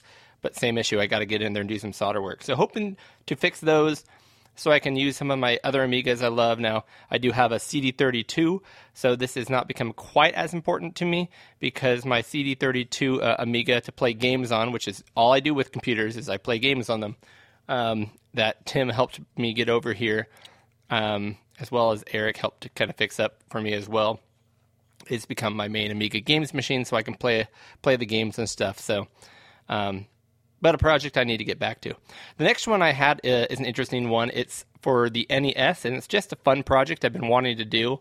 Uh, I was kind of hoping to get through some other stuff that's more urgent first, but it's a it's a simple mod for the NES. Um, one of the first episodes of Pixel Gaiden, I talked about some of the mods you can do for an NES that you probably should do um, or might want to do, include refreshing the pins, uh, the 72 pin connector, uh, bypassing the uh, the kind of lame piracy protection um, feature inside the NES that makes the purple flashing screen, things like that. But there's one mod I haven't done, and it has to do with the audio for the NES uh, compared to the audio for the Famicom. So the NES in uh, you know America and PAL regions, things like that, um, has a sound chip that has five uh, sound channels on it. And I couldn't tell you off the top of my head which type of sound channels they each were. There's like a triangle and a couple of uh, different waves and a, a, digital sound. Anyways, there's five channels on it, um, which is the same as the Japanese Famicom. However, the Japanese Famicom has a uh, essentially, if you want to call it that, a pass through, another another um, trace in it, so that when outside uh, companies decided to make games with more sounds, they put a, a, no, a new sound chip in the actual game cartridges themselves, uh, and they could add up to, in some cases, three additional um, sound channels. And the you know it was generated on the cartridge, passed through uh, the actual Famicom, and then out to the audio channel. So they had up to eight channels if you know certain games that did it that way. So with a simple, um, I think it's just one resistor between two points in your NES, you can open up that avenue to allow those games to play those sounds through that channel. And of course, I have an Ever uh, EverDrive, so I have uh, you know access to all those games, but I can't hear the music in its full glory. So that'd be a fun one to, to finish up, and I definitely want to get that done. Um, if you've heard me talking for the last month or two about my new color computer, Tandy Color Computer 2 that I have, I need to get that thing fixed up and running. That's already a mid pro- uh, project thing. I'm, I'm trying to get enough information to know what to do next, honestly. And uh, assuming I get that done, I want to do an AV mod on the Color Computer too, as well because it is RF out only and it's just simply not usable um, outside of like the one or two small 13 inch TVs I have, which isn't going to do the system justice. So, going to have to put some AV mods there so I can plug in some, you know, the the red, yellow, and white, uh, you know, audio video cables to plug into my my larger CRT t- televisions. Uh, one we talked about a while back, actually, uh, Eric did a full video on this. Um, if I remember correctly, I think uh, Gakagami on Twitter uh, did an interview. Uh, Eric did an interview with him, and they, they talked about it. But it's basically, I, I have this Ouya, if you remember the Ouya uh, Kickstarter video game console that was uh, a big deal, was it now, eight, ten years ago? Um, and people have actually, uh, without going through all the details or full understanding of it, recreated the Ouya store so it's available to you. Um, so I, I, need to get my Ouya out of the box, actually plug it in, which I have not done yet. I do own it, and I have the cool controller with it. Uh, plug it in. Uh, I'm going to need to jailbreak it. not sure how to do that yet. Going to have to go on the internet and figure that one out, and then um, or listen to our previous episode of Pixel Gaiden, and do it, and then um, hop on the newly available Ouya store recreated. Uh, so you can go, hop on there and get the games that were available back when the store was still live. Uh, very cool project there, and I do want to hop into that one. Uh, really quickly, uh, we talk a lot about computers uh, like the Commodore 64, uh, the VIC 20, computers like that that have games from all kinds of different modern developers now. Well, the, the C16 is starting to get some love, and the Plus 4, which are essentially uh, essentially the same computer uh, circuitry wise, but my plus four uh, has a bug I've talked about in the past where it, it turns up and it runs, programs will start, but there's little artifacts on the screen, little glitches, and I'm guessing it's a RAM issue. But it's funny, some of the games I'm able to get, get running, you know, the game will be running fine. The character will literally run into that pixel or two that's glitching and die like it triggers a hit detection. So really, it messes up everything. And I haven't really been able to fully play anything on the uh, plus four yet. So I'm going to get that out. Um, I think I want to start trying to fix it by just piggybacking some RAM over the RAM that exists in there and see if that fixes stuff. I heard that might be a fix. Um, hopefully, it doesn't blow things up in my face as well. Uh, a simple one is my going even more old school, my ZX80, which is the prede- predecessor to the Sinclair ZX Spectrum. Um, there was a ZX80 and a ZX81. Um, sorry, mine's an 81, ZX81. Anyways, I've never actually got it out of the box and plugged in. Again, it's an RF only output, so I have to kind of take the time to get that TV out and plug it all in and get up and running. Um, luckily, mine is the Canadian model, so it is set up for NTSC, so I should be able to play it on any of my TVs. Um, and I've got the little expansion pack, so I should be able to make that thing run, but haven't tried it yet. So just want to get that one out and running. And in a similar uh, vein, um, ever since my big Macintosh haul, I really kind of figured that there's one computer, one Macintosh I really just want to lean into and use. Um, well, there's two. Uh, the the the Plus, the Macintosh Plus, I already own. Had it since I was a kid. Use that thing. Love that thing. Um, but I have this floppy Emu that uh, allows you to put Macintosh software on Macintoshes. Um, and I really want to just start loading everything onto the Macintosh I have permanently set up here, which is a Macintosh LC2, I believe. Um, so step one is I need to do some research, see how powerful the LC2 really is, um, see if it will play the stuff I really want to play. Obviously, all the old black and white stuff should be just fine. Um, but I remember playing growing up a few games when I had a a, uh, a more powerful color Mac. Not sure where the LC2 falls in line with those, um, but I would love to play games like Marathon again, which I haven't played for a long time, uh, and, a, and a few other games that I grew up playing on my Macintosh. And I think part of that too is going to be getting um, a hard drive replacement. So a SCSI to SD, for example, where I can pull out the existing spinning Rust hard drive, as Tim likes to call it, and and pop in an, an SD card hard drive solution. Um, those are actually all the projects I believe that I can think of right now.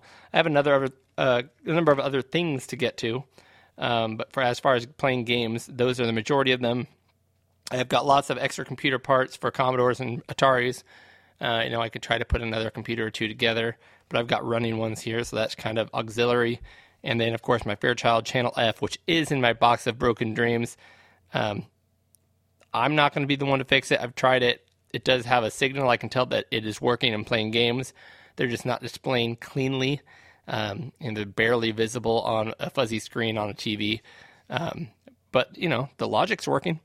So that is uh, the the upcoming list of projects that Cody has at this point for the actual game playing systems themselves. Um, have a few things I need to do for the podcast here, uh, as far as like setting up this new computer I bought two months ago and still still just haven't plugged it in, and getting all the software over. Just sounds like a boring task with no real result other than uh, that new computer in theory will last longer than this current computer I'm recording on, which sounds like it's about to fall apart. So, that being said, uh, hopefully next month when I talk to you, I'll have an update on at least one of these items, and I will tell you about it when we catch up in June, July, August, September. I have to go through all the months. And I'll see you guys then. Eric, I enjoyed listening to both of us self flatulate, which is an actual dictionary word that sounds a lot worse than it is. Yeah, it does. it sounds like I just ate some beans and rice. But we just um, like to talk about ourselves. What can I say? At least I did. We I was do. just sitting there talking about my projects. Um, well, let's get to stuff that's not just about us. It's about the entire world, Eric, because although it's not necessarily news, it's still time for the news. Reporting the news! And we're going to hop right on to, into the news with uh, a little entry from a listener of the show and a sponsor of the show, to be completely honest with you, right? Yeah, that's right. From Frank from Retro Rewind. Um, he wanted uh, us to, well, he, I mean, he wanted us to tell people this, but I think it's really, really cool. He says, We are one of the show sponsors and we will be at the event selling stuff. World of Retro Computing Expo in Kitchener, Ontario, in Canada. And he will be there on August 28th from noon to 5. That's the information I have. Is that right, Cody? Yeah, right? I typed that all in there. So yeah, I I, I got the uh, the, the flyer up here. So yeah, the World of Retro Computing Expo, which I'm looking at the flyer. It's only a five hour expo, so very short. So Yeah. get there at twelve and stay there till five. Um, Can I li- can I can I be honest with you? I kind of like that. I kind of like that it's a short one. It's not some weekend event. It's not some three day thing with a bunch of get People's- out of here, Eric, with your with your FOMO. You don't want to miss a, se- a second, so you only want it to be five hours long. That's right. I get I can take it all in five hours. Boom, we're done. I gotcha. I gotcha. Um, yeah, so you can check it out. Uh, of course, go to our show lo- uh, show notes. Take the, check the link. But if you want to check it out, you can also go to worldofretrocomputing.com on Twitter at W O R C Expo and uh, the one with the little camera. What is that? Uh, Instagram. Instagram at World of Retro Computing. So check it out. Free entry. I like that part of it. That's a big one How come you're the young guy and you can't figure out these social medias? because I I fail at them. That's all I can say. They all suck. So anyway, it's fine. Get off my lawn. Eric, one of my favorite developers, which is what's that? No, go ahead. I thought I thought you were saying something uh, poignant and, and impressive. I wasn't Um, saying anything. Way I forward. I, I don't know what it was. Like a ghost on the on the mic or something. yeah, I think that was Tim actually trying to call in in his dreams. trying to trying to crash the party. uh, Way Forward Games, who makes all kinds of amazing uh, 2D games. They're just great. They make some good 3D ones too, but uh, primarily just 2D powerhouse, in my opinion. Love these guys. They came out with games such as Shantae. Uh, more recently, The Mummy Demastered was one I loved. Um, anyways, they're coming out with the game, all new original IP, which is my favorite because they go nuts. It's called Spidersaurs. And it's Spidersaurs. Yeah. you know, why not? Spidersaurs. Um, it's part of Apple Arcade apparently, but I believe it is also coming out on all of the uh, the major consoles as well. I'm trying to show you a video here so you can watch along with me. Is this one of those things where they? Oh no, they did embed it. Here we go. Yeah. Um, but there you go. Way forward. See when I see that, I just see quality. Um, Got some anime cutscenes here, which honestly not my favorite. Not not big into the anime, but here's the gameplay, and it is like run and gun, a hand drawn art extravaganza explosion with ridiculous stuff like flying dinosaur spiders that explode in the air and turn into goo, and um, it's way forward. So I'm way into it. it looks kind of like a. Um, would you would you call it a platformer, or is it like a beat 'em up? It's hard to tell. I called it a running- left to right. I called it a run and gun. Run and Uh, gun. Okay, yeah, that's like fair. A, yep, like a Contra. work. Yeah. Yeah. Yeah, it's actually, Yeah. Actually now that I look at it, it looks very much like Contra Contra because they're even doing the um the levels where you uh, go up the the platforms up a tunnel. Yep, and the triple fire coming from the gun. Yeah. That's a definitely a contra kind of thing. Anyways, Cool. I'm excited for that. I think that is cool. Um, one more thing I was going to touch on here, and uh, if you haven't heard about this, uh, you've been living under a rock or just not into old stuff. Uh, Lego found a way to extort $240 from a lot of people. Uh, and they're doing it by making a Lego kit where you put together an Atari 2600 complete with a controller, a wire that plugs in, uh, little cartridges, which are actually really cool, and then even um, these little like models of games such as Asteroids. and- yeah, like a centipede. There's like a centipede dude, and there's Yep. Centipede, the- Asteroids, like the a ship. castle from Adventure, and yeah. yeah.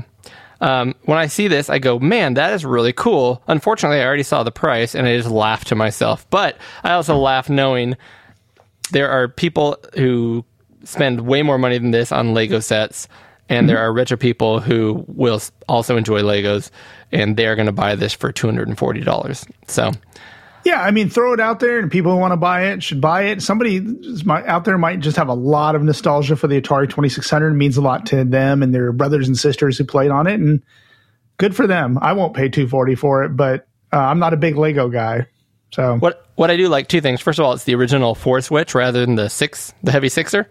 yeah, It's a uh, the heavy sixer would be would be cooler, but it's got the four the switch. heavy sixer would be cooler. Yeah, um, but something to note. But uh, I mean, honestly, I, I mean, I really dig this. I would love to own this. If I saw Yes. this in the store at forty nine ninety nine, I would wait for it to go on sale until it was twenty five bucks, and then I'd buy it. Not two hundred and forty dollars. That is. You're just hoping that it goes down from 240 to 25. Is that what you're saying to me? I'm hoping that yeah, I go to a Target and they accidentally move the decimal over a point. Basically, is what I'm hoping for. 23.99. Twenty ninety nine, you know, and I'll even pay the extra penny because it's 0.9 rounded up will be a straight to uh, twenty four dollars. I'll do it. Perfect. Yeah, look at eight, ages eighteen and up because kids won't know what they're building. Price aside, it does look really, does. really cool. Yeah, Absolutely like it. does. Yep. Uh, this is one I was excited about. Tell me about this one. Yeah, because I, I I put this in there specifically for you because I don't have a Neo Geo, but you do. And this is Hyper Blaster is coming to the Neo Geo. It's in Inviyya 2 from the Amiga. Do you remember the Inviyya? Like, do you remember Inviyya? I, I kind of we we covered that on the show. I got it from my Amiga and I played it and it was awesome. It was a beautiful um what is it? Horizontal shmup. Uh and it Yeah. it, it it I loved it. It was great. I loved playing it on the Amiga. Now there's a second version coming but it is going to be on the Neo Geo as well. So I don't know if it's coming to the Amiga as well, or maybe it is. I don't know. But if you take a look at the graphics, smooth as silk, chunky Neo Geo style graphics. The Amiga Pixel can't heaven? handle What's can't handle say? the sprites and the the mega RAMs that the Neo Geo can. Eric, there's no way they can make this backwards compatible. I'm a I'm a Right. Neo Geo fanboy now. Um, I will absolutely buy this on the Neo Geo. It's funny you mentioned that because I remember thinking that I was going to get my Amiga to work f- well for me, and then it didn't. So I had bought this for I think not this, but the original one. I think for like fifteen dollars. To this day, I have not played it. Um, now that Oh. I have my CD thirty two, I'm going to need to take the time to figure out how to get more games on my on my card Yes. and uh, yes. and play that. So yeah, looks solid. Excellent. Big chunky Yeah, I- shmups, which is what I love about uh, arcade games and my Neo Geo in particular. Yep. So hopefully you will pick that up and I come over and play it. Um, this is this one's funny. So I I put this on here, Eric. This next item, uh, because I found it hu- humorous and I wanted to laugh about it. And in the amount of time since I put it on here till now, which has been about ten days, Okay. uh, this game apparently is blown up and everybody is obsessed with it. this game, right. I, I've I heard about this, but I didn't. I haven't seen any videos. I haven't seen any gameplay. So I'm I'm eager to see, to see what's going on here. So tell me I saw about it this. and just started laughing to myself. I'm like, what have video games become? And it was a game that was added free to the Xbox uh, Gold service I have. So, uh, but I couldn't even get myself to download it. It just looks so dumb. Uh, but everybody is in love with Power Wash Simulator. That's right. If you like doing chores at home, you're going to love doing them virtually. Um, also, if you can't stand doing chores at home, which most gamers typically can't, um, you're going to enjoy doing them while sitting on your butt. You literally walk around, and there's houses and streets and just lots of area covered in like grime and filth, and you spray it off with a power washer, and it makes it sparkly and clean. That is the game, Eric. That's is the, the game. game. and it the graphics look um, they look decent.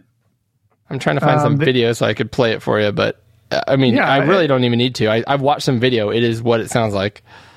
Yeah, there is a whole subreddit because I, I I'm on Reddit quite a bit, and there's this whole subreddit about like satisfying.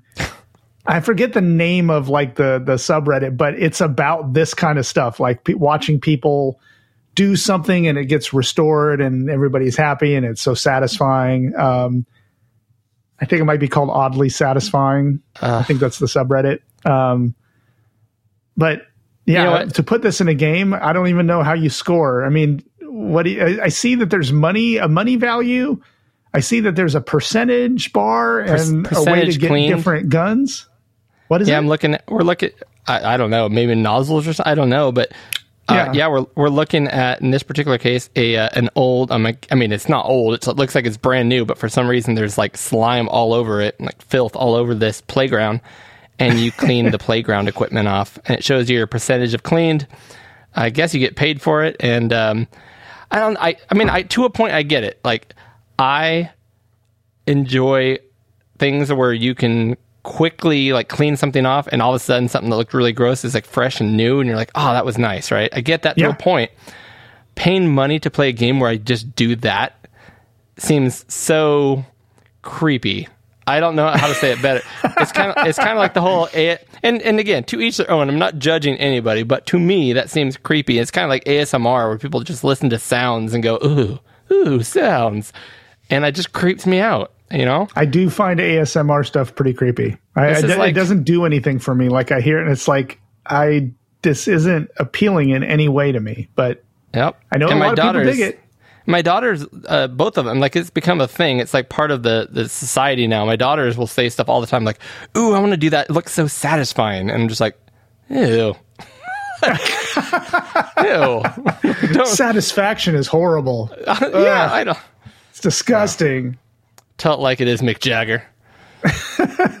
Can't get no satisfaction. Anyways, power washing simulator is a thing. Power washing simulator. All right, so this next one, uh, man, I thought I think this project is so cool, and I hope that someday it becomes a reality where I can just buy one or even a kit. Oh, yeah, because this this. thing looks like it wouldn't be that hard to put together. Um, I think right now it's just a guy who built one and maybe has the design out there. Honestly, the website has very very little information, but it's on Hackaday. Um, this is called the Pico ZX Spectrum 128K. So what this is is a little board um, that is smaller than even the 48K machine. So imagine like the 48K ZX Spectrum, how small that is. But this one is fully compatible. First of all, uh, it runs on a Pico Raspberry Pi, so it's all emulation, but it runs on a Pico Raspberry Pi. Yep. you put this in here and it has this little keyboard with little buttons on it. Uh, it has real uh, nine pin joystick ports. Um, and you put this thing together and you can run any kind of ZX Spectrum software 128k down. Um, but it's tiny so i mean it would take very little space on your desk and i just think that it's one of it's a very very cool project i saw a video on this and so you could see a picture of a guy holding it in his hands and it looks genuinely smaller than the 48k Okay. um, it, it has a built-in joystick into it too, or a directional Yeah. pad, not a joystick, but a little directional pad, left, right, up, down, like little buttons and oh yeah, fire. yeah. I see what you're saying. Yep. Yep. So um, I just think it's so cool that I and, and I, I like the color combo that this guy has on his. It's kind of a gold and brown, like like kind of UPS colors, like gold and brown.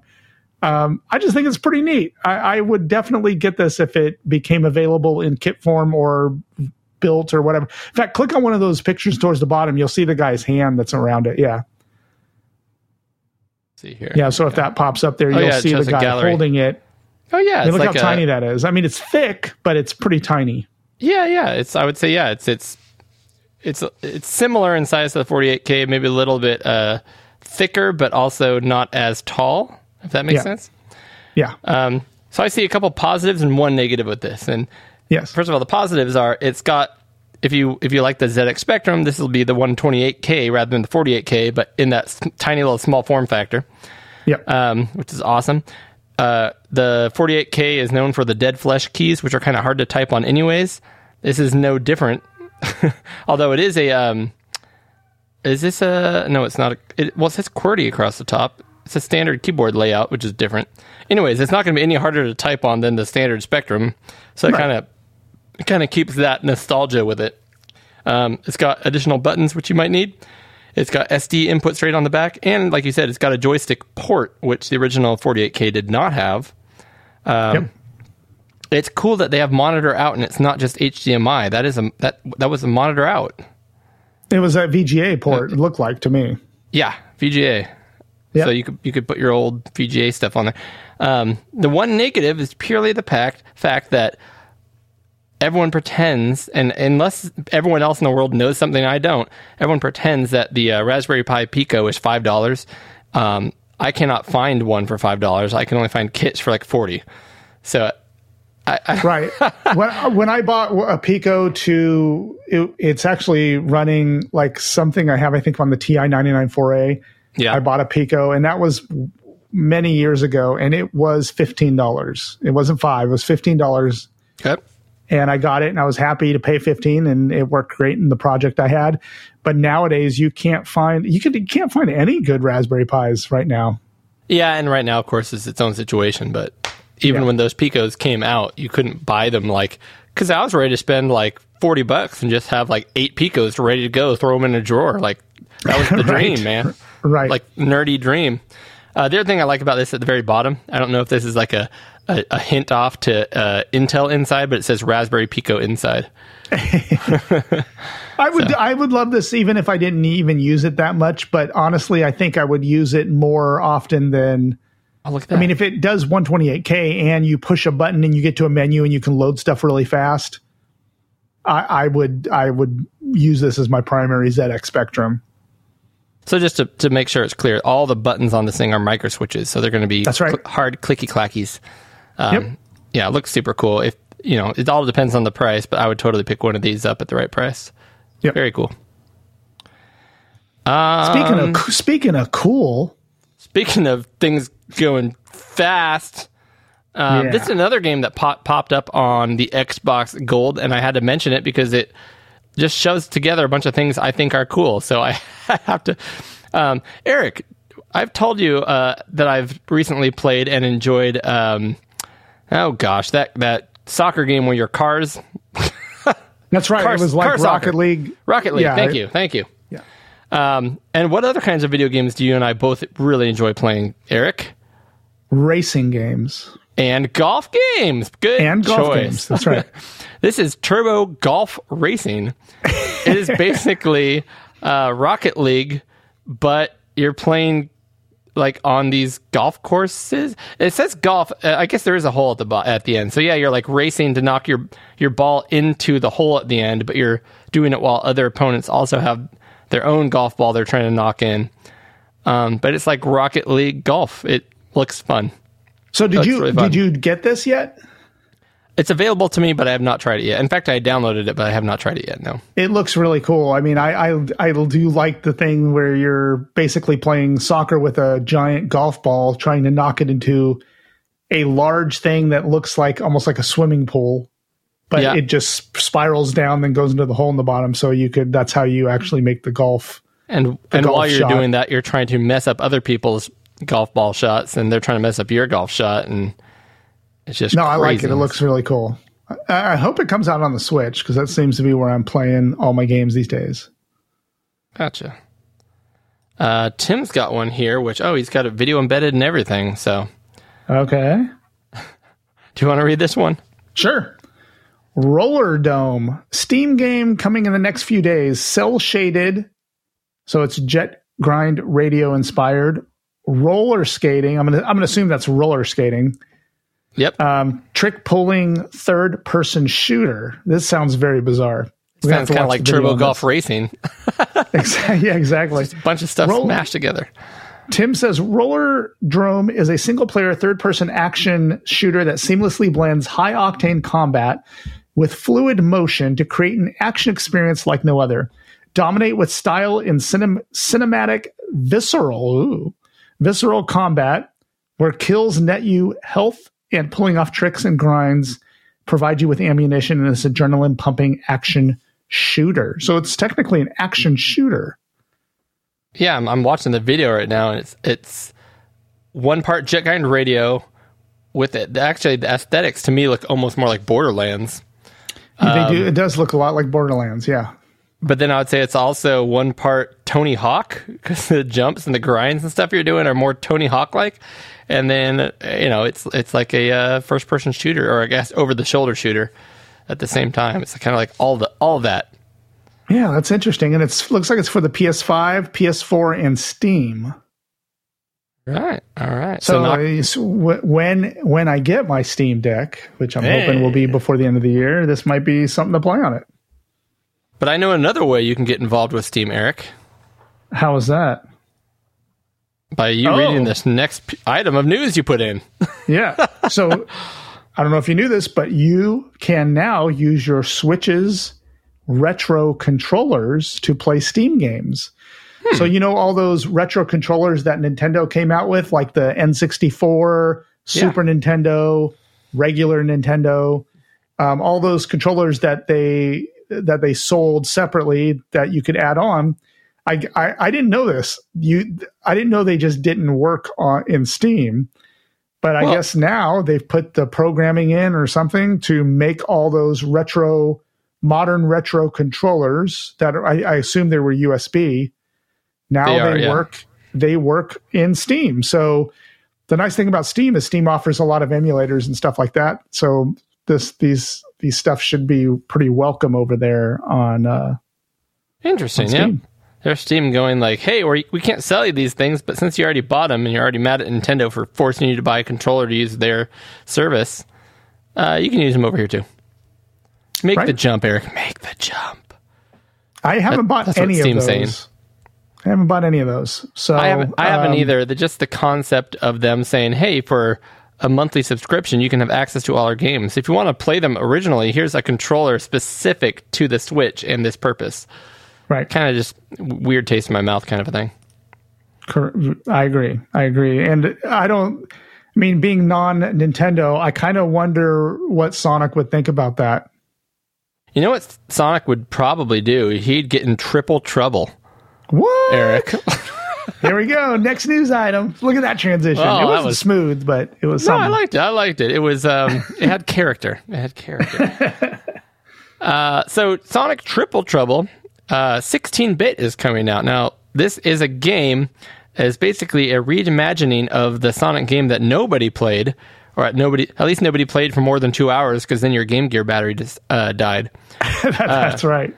But it's basically the original Sonic uh, Game Gear game, Triple Trouble, uh, reimagined and released as Sonic Triple Trouble 16 bit. So they upgraded, well, they redid everything, but I, my understanding it's the same levels and everything, uh, just done as, as as if it were a Sega Genesis game. I wish it were an actual Sega Genesis ROM. I'd love to buy it and put it on my on my Genesis Ever uh, EverDrive, but uh, it is a Windows download for free because it is a fan game, so they can't charge for it. And because Sega is not Nintendo, they allow fan games to exist and uh, and be. So go download this for free if you want to go check out Sonic Triple Trouble 16-bit on your Windows computer. Sweet. Looks cool. Yeah, Eric, you don't like Sonic, so don't even lie. I'm not a big fan of Sonic, but I'm willing to keep an open mind about it.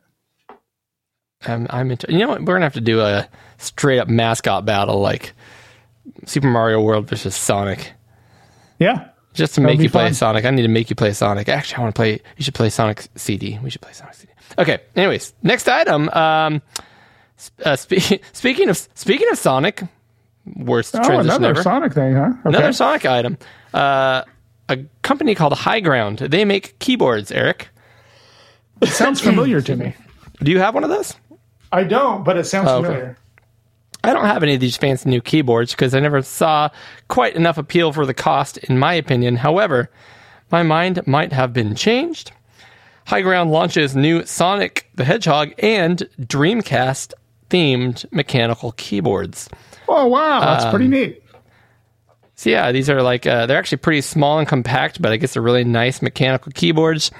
I don't want the Sonic one, even though it does kind of look cool for what it is. But having a keyboard that looks uh, it's it, Dreamcast controller inspired. Where's the? It's a video that doesn't show anything. What is this? There it is. Um. it- Uh, what's that? Oh, that's another Sonic one there. Sorry, we're watching the video, but that middle one right there. Look at that guy. Yeah. It's it's funny because it's mostly white, but it's got the the yellow, green, pink, and blue keys that represent the, the Dreamcast buttons. It says Dreamcast on it. There you go. I'm I might have to buy my first keyboard. Oh, nice. There's yeah, I bought one for Sonic that, ones. that little terminal build that I did. A little Raspberry Pi terminal build. In fact, it's a small mechanical keyboard, the same size as those. Mm-hmm. Um, I do like mechanical keyboards, but um, tend to buy the cheaper ones. So it just depends on how much those are going to go for. I gotcha. Sonic was not made by Capcom, It was not. But you know what is? What is it? the one you're about to do next, Eric. I'm, I'm giving you time here. Giving you time. I thought here. that was uh, for some reason. I thought that was you, your news item. I'm sorry. Here we go.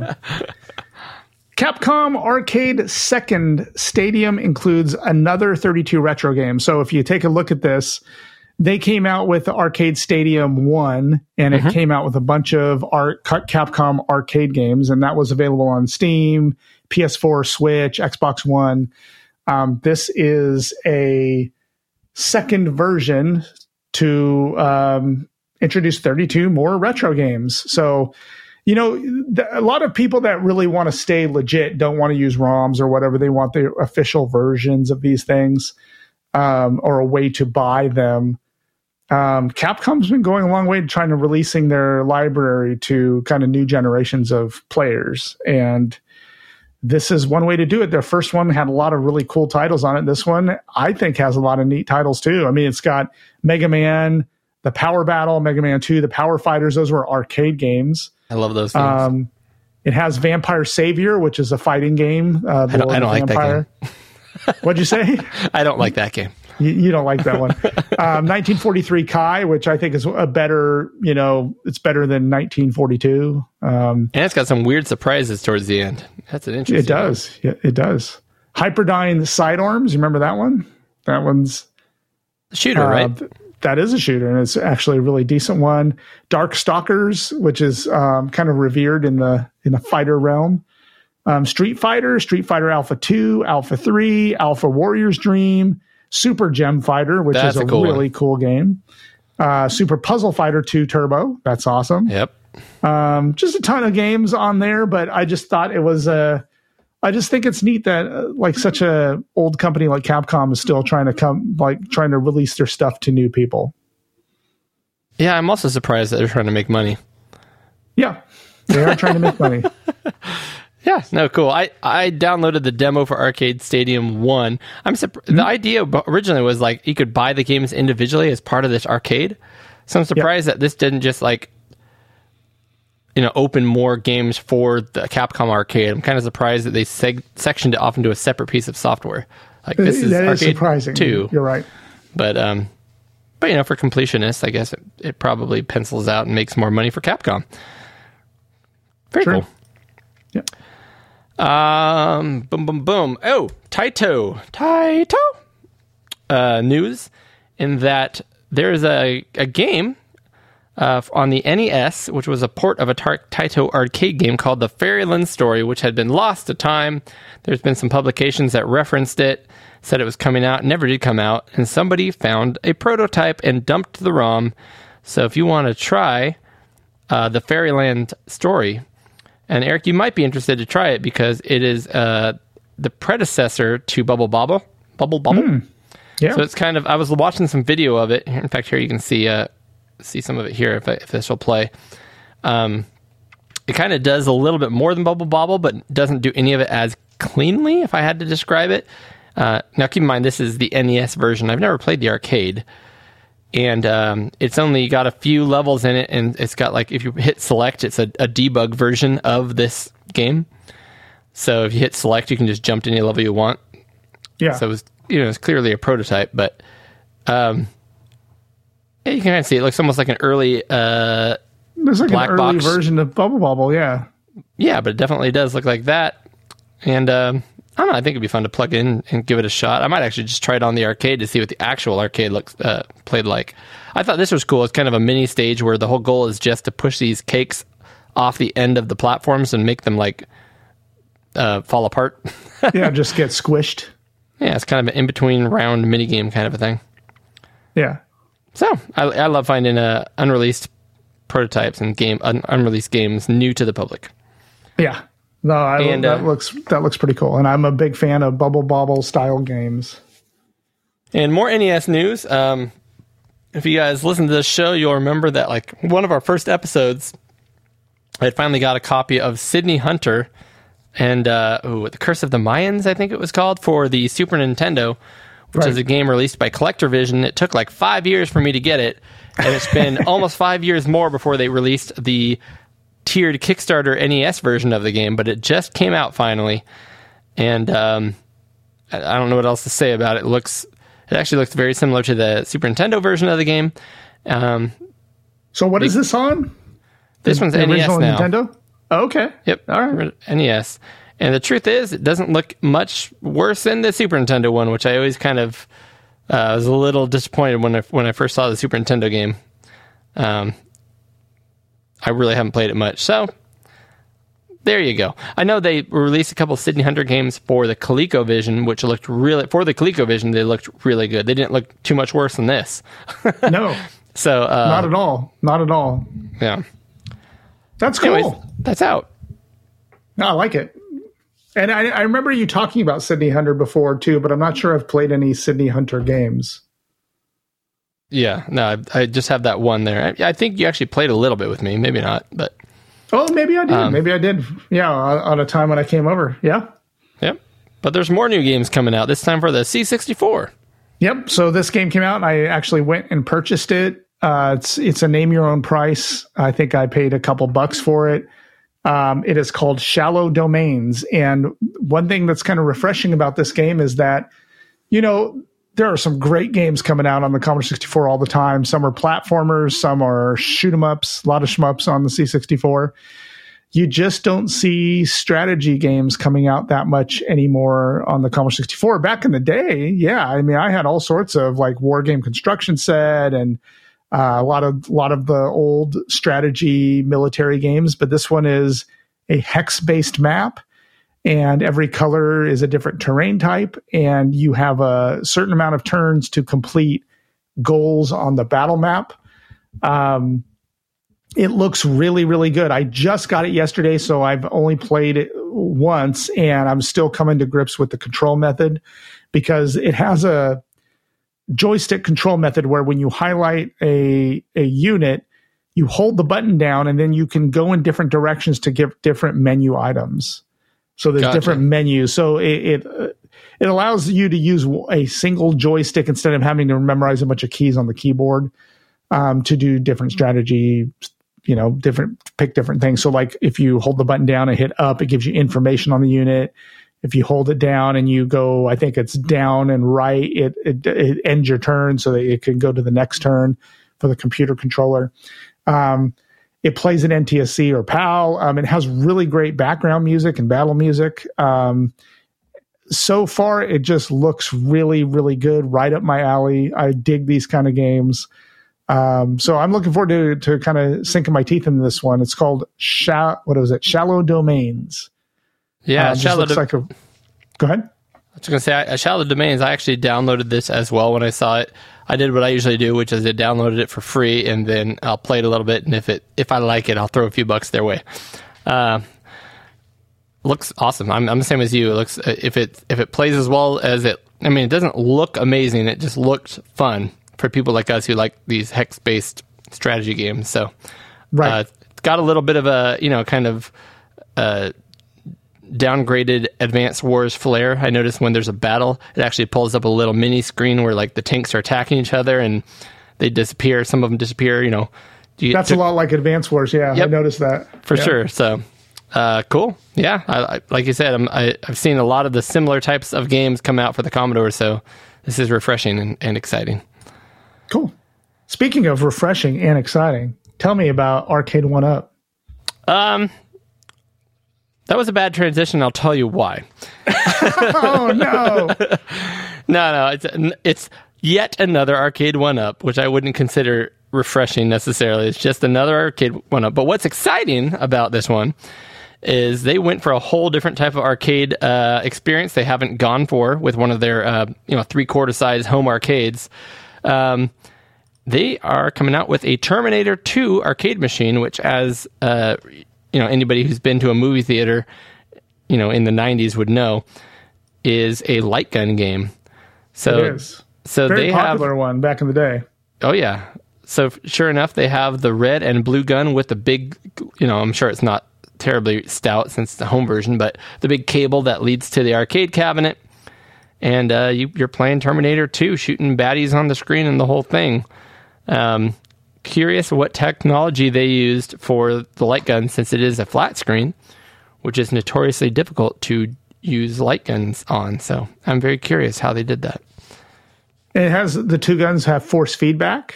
I think that's interesting. Wha- Oh, I did it's not see connected to Yeah, Wi-Fi for leaderboards. which they're doing with a lot of their new machines, which is cool. Um, and they better be because their list price is up to six ninety nine ninety nine now, Eric. But apparently they're still selling. Um, currently, they have a lot of them on sale for four ninety nine ninety nine. Although I do think that is a marketing marketing strategy because they used to be two ninety nine ninety nine, then they went up to three ninety nine ninety nine, and then my guess is they went up to six ninety nine ninety nine, slashed it two hundred dollars off to four ninety nine ninety nine. So now you got you got that FOMO, which is the third time I've mentioned FOMO this episode. Right. I just wonder, yeah, I do wonder how they use that tech. And then also, I would love to maybe go find an original arcade machine or find the specs on an original arcade machi- machine and see how large the screens are. Um, because obviously, if you're playing this two player and, and the screen is tiny, like in those arcade one up, Oh yeah, like I wouldn't want like that would be that seems very very crammed to me to try to get in there with two people playing with light guns. Um, I I kind of had this feeling that the that the CRT and the original ones was much larger. yeah. It was a good. I remember being a pretty good size. yeah, and and it was a great game. I mean, I've I've played it a ton in the arcade. I do like the wi- the Wi-Fi leaderboard thing. I think that adds a lot to the experience of having a home arcade and making it last that much longer. Although I agree. if I you're not going to modify it like we did with ours, um, or at least with mine, I don't think you've gotten an actual arcade one up yet. But not yet. I can't imagine playing one arcade game over and over and over again on a little tiny three quarter screen for five hundred dollars. No, no, I would. Uh, the the minute I got one of those into my house, I'd be modding it up the wazoo. And now that Terminator Two might be that one might be a little more tricky to mod, huh? Because it Oh, has yeah. some kind of touchscreen technology, or not touchscreen, but some kind of uh, light gun technology. You don't want to screw that up. Yeah, I don't think that's going to be one you can drop other ROMs into. It's going to be. It is what it is. Yeah. Now those those machines usually come with one more than one arcade game. That that one didn't say it did. It's just Terminator Two. Just right? Terminator Two, to, from what I saw. Yeah, let me let me check one more time.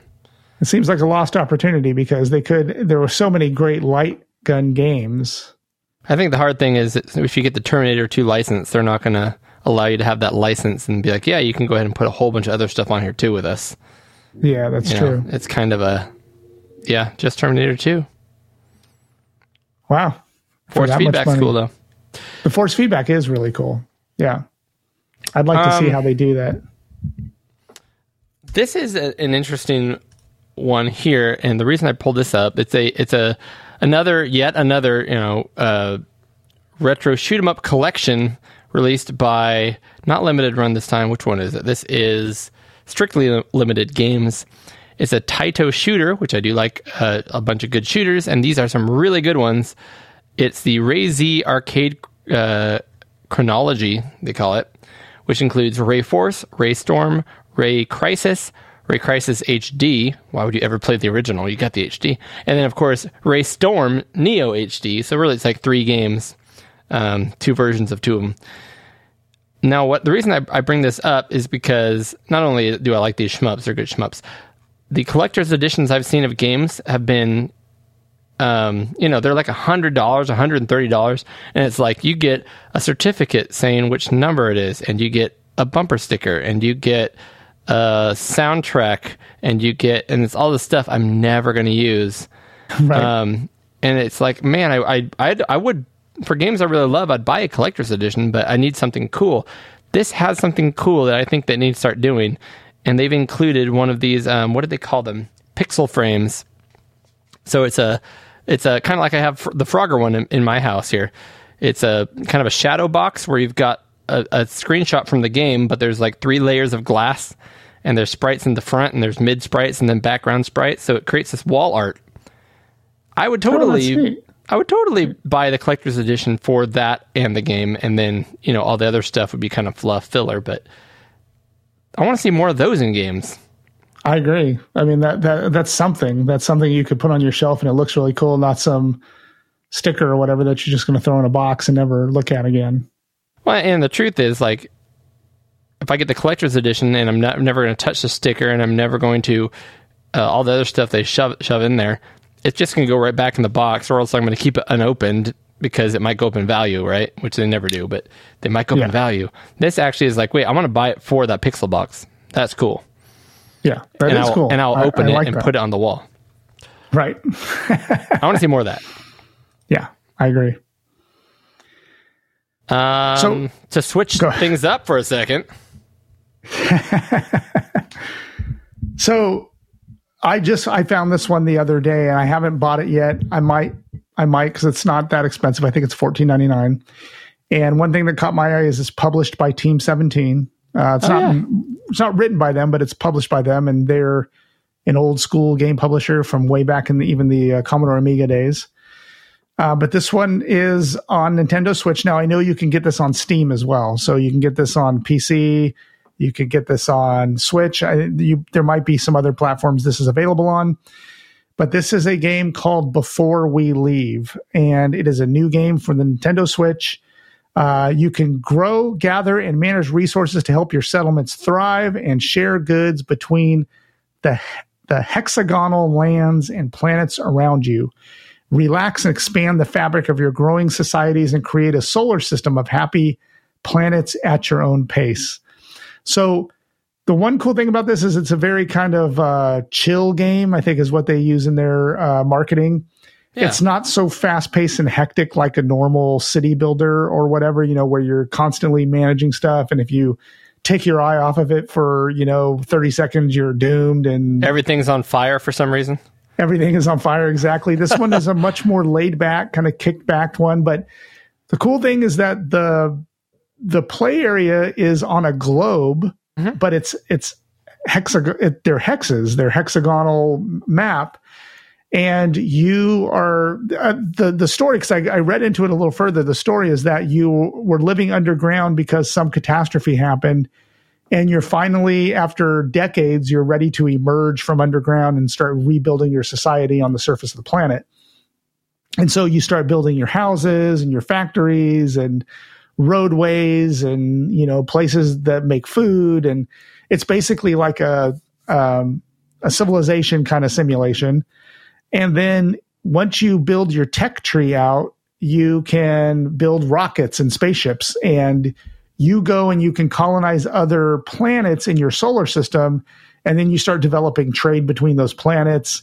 And it does have an end game where when you've populated i think all the planets in your solar system and reach certain milestones you can win the game um, but this one just seems a little more laid back than the typical civilization game for people that just kind of want to chill and and do that kind of thing I love to have a game. Yeah, this looks great. It looks like again a game that I I can have a um, a main game I'm playing, but when I'm kind of uh, stressed out or I need to do something else for a little bit, I can pop into this one, and that can just kind of be like the the background filler game. You Yeah. pick away at, you know. yep i 100% agree It's called Before We Leave, which is kind of a weird name for a game, but there you go. Before We Leave on the Nintendo Switch. And of course, it's uh, brand new, so it's on. Uh, they discounted it four dollars, fifteen ninety nine at the moment. sweet Cool. I got one last item of news here. yes right up Um, my right up my alley too so let, let's talk about it Yeah, and by the way, if you guys uh, think we missed any good new- news items, uh, just a better another reason to join our Discord and let us know. Maybe we should start another uh, group inside of our uh, Pixel Gaiden Discord called News. yeah Um, that might be good. That might be good. Yeah, I'll run that Get by the, Eric- the powers that be and see if we can get that built. Yeah, get Eric's hot take on the upcoming hotness. Um, Mega Cat Studios, which is a, a, a developer slash, uh, I guess they're not a developer, they are a publisher of indie kind of, I I guess I'm going to call them homebrew, even though they're being publicly released now. Uh, games for old 8 and 16 bit systems is publishing a new Sega uh, Genesis shmup called ZPF. Now, I, I must say, um, whoever made this game looks awesome. Work on the title. What Like does ZPF stand for, by the way? It might You know? stand for something, but the point is, if you have to dig for it, you didn't market it well. I'm sorry. I'm, I'm going to say that right now. However, the game looks awesome. Um, here's the guy right here. So I'm gonna. There you go. Look at this. We got exciting Genesis 16-bit action. Um, we got a hipster talking about his game. Sorry, You I'm can sure tell he's a hipster because he's wearing that like knit cap. exactly right. So I'm sure he's a he's a good dude. I just have to point out that he looks like a hipster. Uh, there we go. There's some shmup action. It almost reminds me of uh, what's that game called? Is it F- not Phelios? Uh, oh shoot, it's called. I- It's weird. I can only get the European name. It's Gynug, but what is it called in America? God, Yeah. Gynug. Uh, anyways, looks like a cool brand new 16-bit shmup. Uh, Mega Cat Studios is going to release it on the Genesis itself, I believe. Um, they, I don't know if they'll do a download, but what I'm hoping is that we'll see Mega Cat Studios 3, the Evercade cartridge, and I will pick it up for that. That oh, that would be awesome. I would love that. And they need to shift some gears or do whatever they got to do. They're running out of time. They said in the summer WrestleQuest was going to be coming out. That was Mega Cat Studios. Was it? Okay, hold on. That's a good. That's a good uh, follow-up news item here. Let me go to games. Let me go to games. I got to tell you, that's I'm on like my, this, this year's eagerly awaited game for me. Like I want WrestleQuest, and I don't know why because I'm not into big into wrestling. It looks, I it want- looks so cool. Oh man, it looks so good. I, I, I just I want it. I think if you just go to WrestleQuest.com, it takes you right to the. WrestleQuest. And that was Mega Cat Studios, right? I'm almost positive. I don't think so, but I don't. I think I would- it I don't was. uh, PS4, Mega Cat PS5, Studios. Xbox One. There it is. It's by Skybound Games, published by Mega Cat Studios. You are absolutely right. Uh, Xbox Series S and X, Switch. And they said mm. summer, and if you haven't looked outside, it's starting to starting to get a little less summery every day. a little. yeah. Oh, that game looks so cool. Even though I'm again, you you and I are both not into wrestling, but this game looks so fun. Oh man, Yep.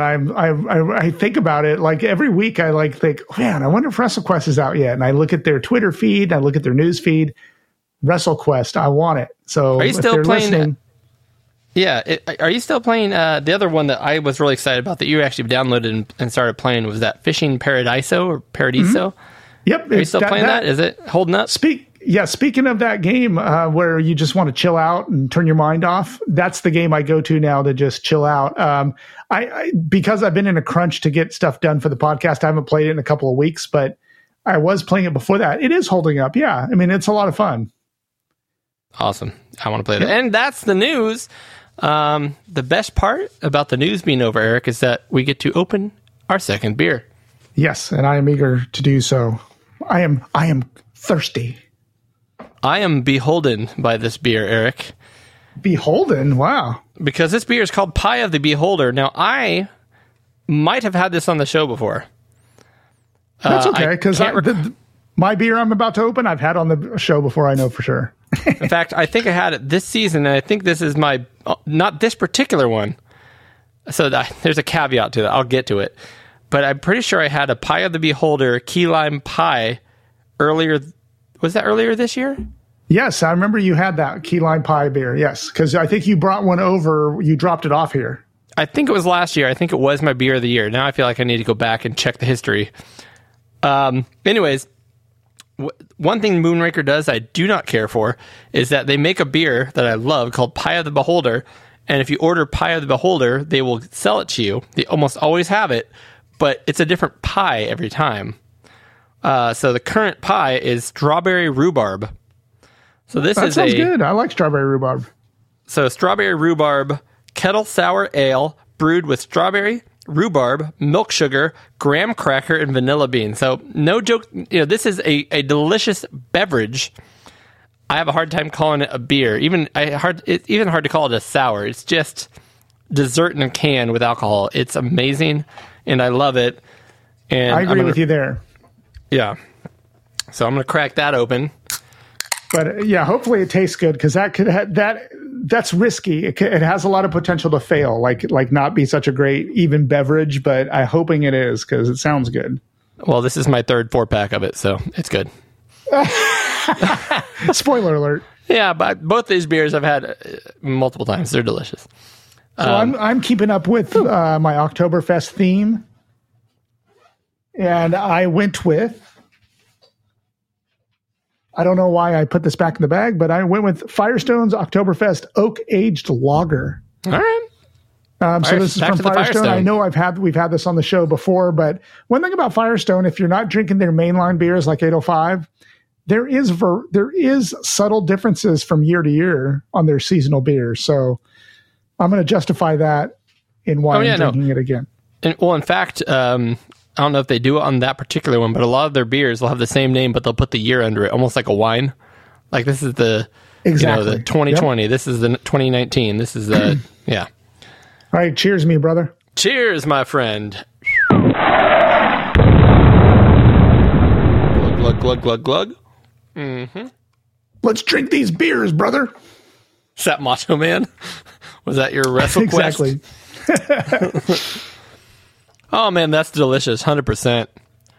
Now you gotta you gotta save me one of those, or we gotta go to Moonraker when I'm up there with Timmy. Oh, we're doing Timmy. that. That's that's. There's no question there. We're doing that. Because I, I strawberry rhubarb sounds good to me. So out of 88 episodes, uh, again, so I don't like this one as much as the key lime, but now I'm just picking hairs. I'm, I'm going to give it another 82 out of 88. Absolutely Really? Yep. What? I'm telling you, Moonraker, man, Moonraker. So this one is, you know, Oktoberfest. It, it tastes malty and caramelly. Um, but I do like it a little better. The golden ale one has a little kind of a bite at the end that I that's a little off-putting. This one is like most Firestone beers, smooth as silk. Very smooth finish, very tasty. So I'm definitely going to rate it higher. I'm probably going to give this one a 78 out of 88. All right. Solid beer. Solid beer. Yeah. And while Eric sips on that delicious bevy, Yes. we're going to go ahead and start our six good games.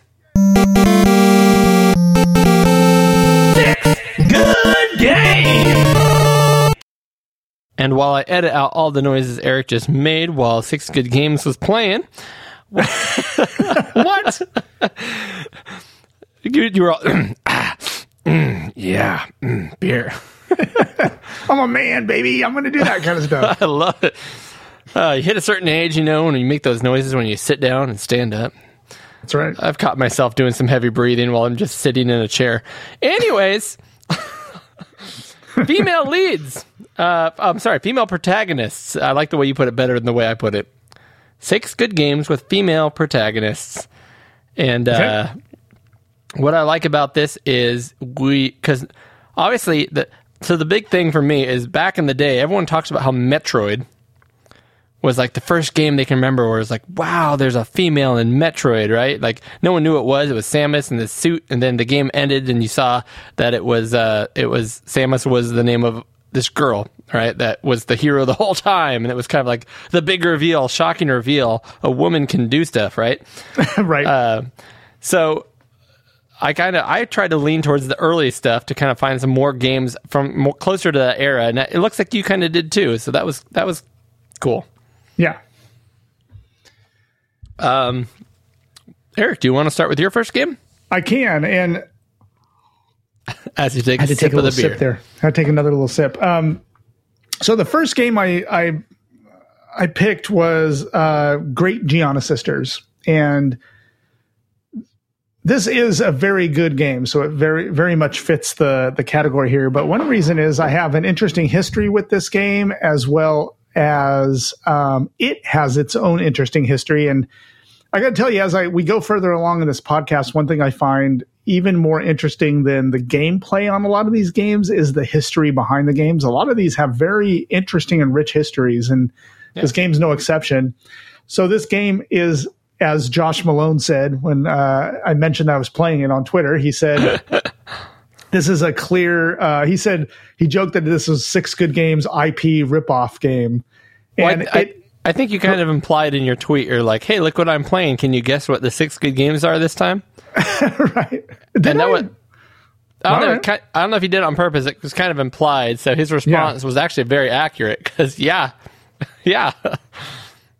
Exactly. And so, um, so let's start with my history on this game. I pirated the crap out of this game when I was a kid. And the reason is I'd read about it in a magazine. Um, at that time, and maybe this changed, I, and I don't know. I, my my uh, my research didn't reveal this, but I think this might have been only released in the PAL regions Really? because it was not available here in the stores at all. But I had read about it in the magazine that hey, there was this game that was because I didn't have an original Nintendo, and this game is clearly a ripoff of uh, Super Mario Bros. you mean the Great Giana Sisters was a ripoff of the Super Mario Brothers? Exactly, and every word is like related. Like instead of super, it's great. Instead of Mario, it's Giana, and instead of uh, Brothers um, and sisters. brothers and sisters. So total total ripoff. But anyway, so when I was a, when I was a kid, I wanted to play this game, and so like as a good pirate does, I went and ha- hacked my way into these BBSs, or, or didn't hack my way, but hacked my way using uh, long distance codes. Hee hee hee. And called a bunch of European BBSs to download this game. And I did find an NTSC version because a PAL version wasn't going to do me any good. So I downloaded an NTSC fixed version of this, downloaded it, and when I played it, it was so disappointing because it was so glitchy, like because of the NTSC fix. Yeah. mhm. Every time it scrolled, it would like the whole screen would kind of sh- shimmer and shake, and it was just a bad NTSC fix for this game. So I ended up uh, kind of wishing I had it, but I, I shelved it and just read the reviews on the on the magazine articles, and that was it. Like I, I filed it away, never got to play it really as a kid, except for this bad version. And then much much later, I imported a PAL version of the Commodore 64 and got to play it, and it was great. And I but I never really got into it, so I used this opportunity of this show and Six Good Games to do a kind of a deeper dive into it. And I think I think there's 33 levels, 33 stages, and I got to level 20, so I got pretty far into the game. Um, but this game is features uh, Giana is all they call her, and she is in a nightmare. And so she's going through 33 levels of her nightmare. I don't remember exactly why. She travels through the nightmare um, to solve something. Who knows? I, I don't her, remember. where's her what it is. sister? I don't know. I think Where's- she's trying to save her sister. Where's Gianluigi? She's trying to save her sister. Gianna, Gianna, Gianna Luigi? I can't say it. Gianna Luigi?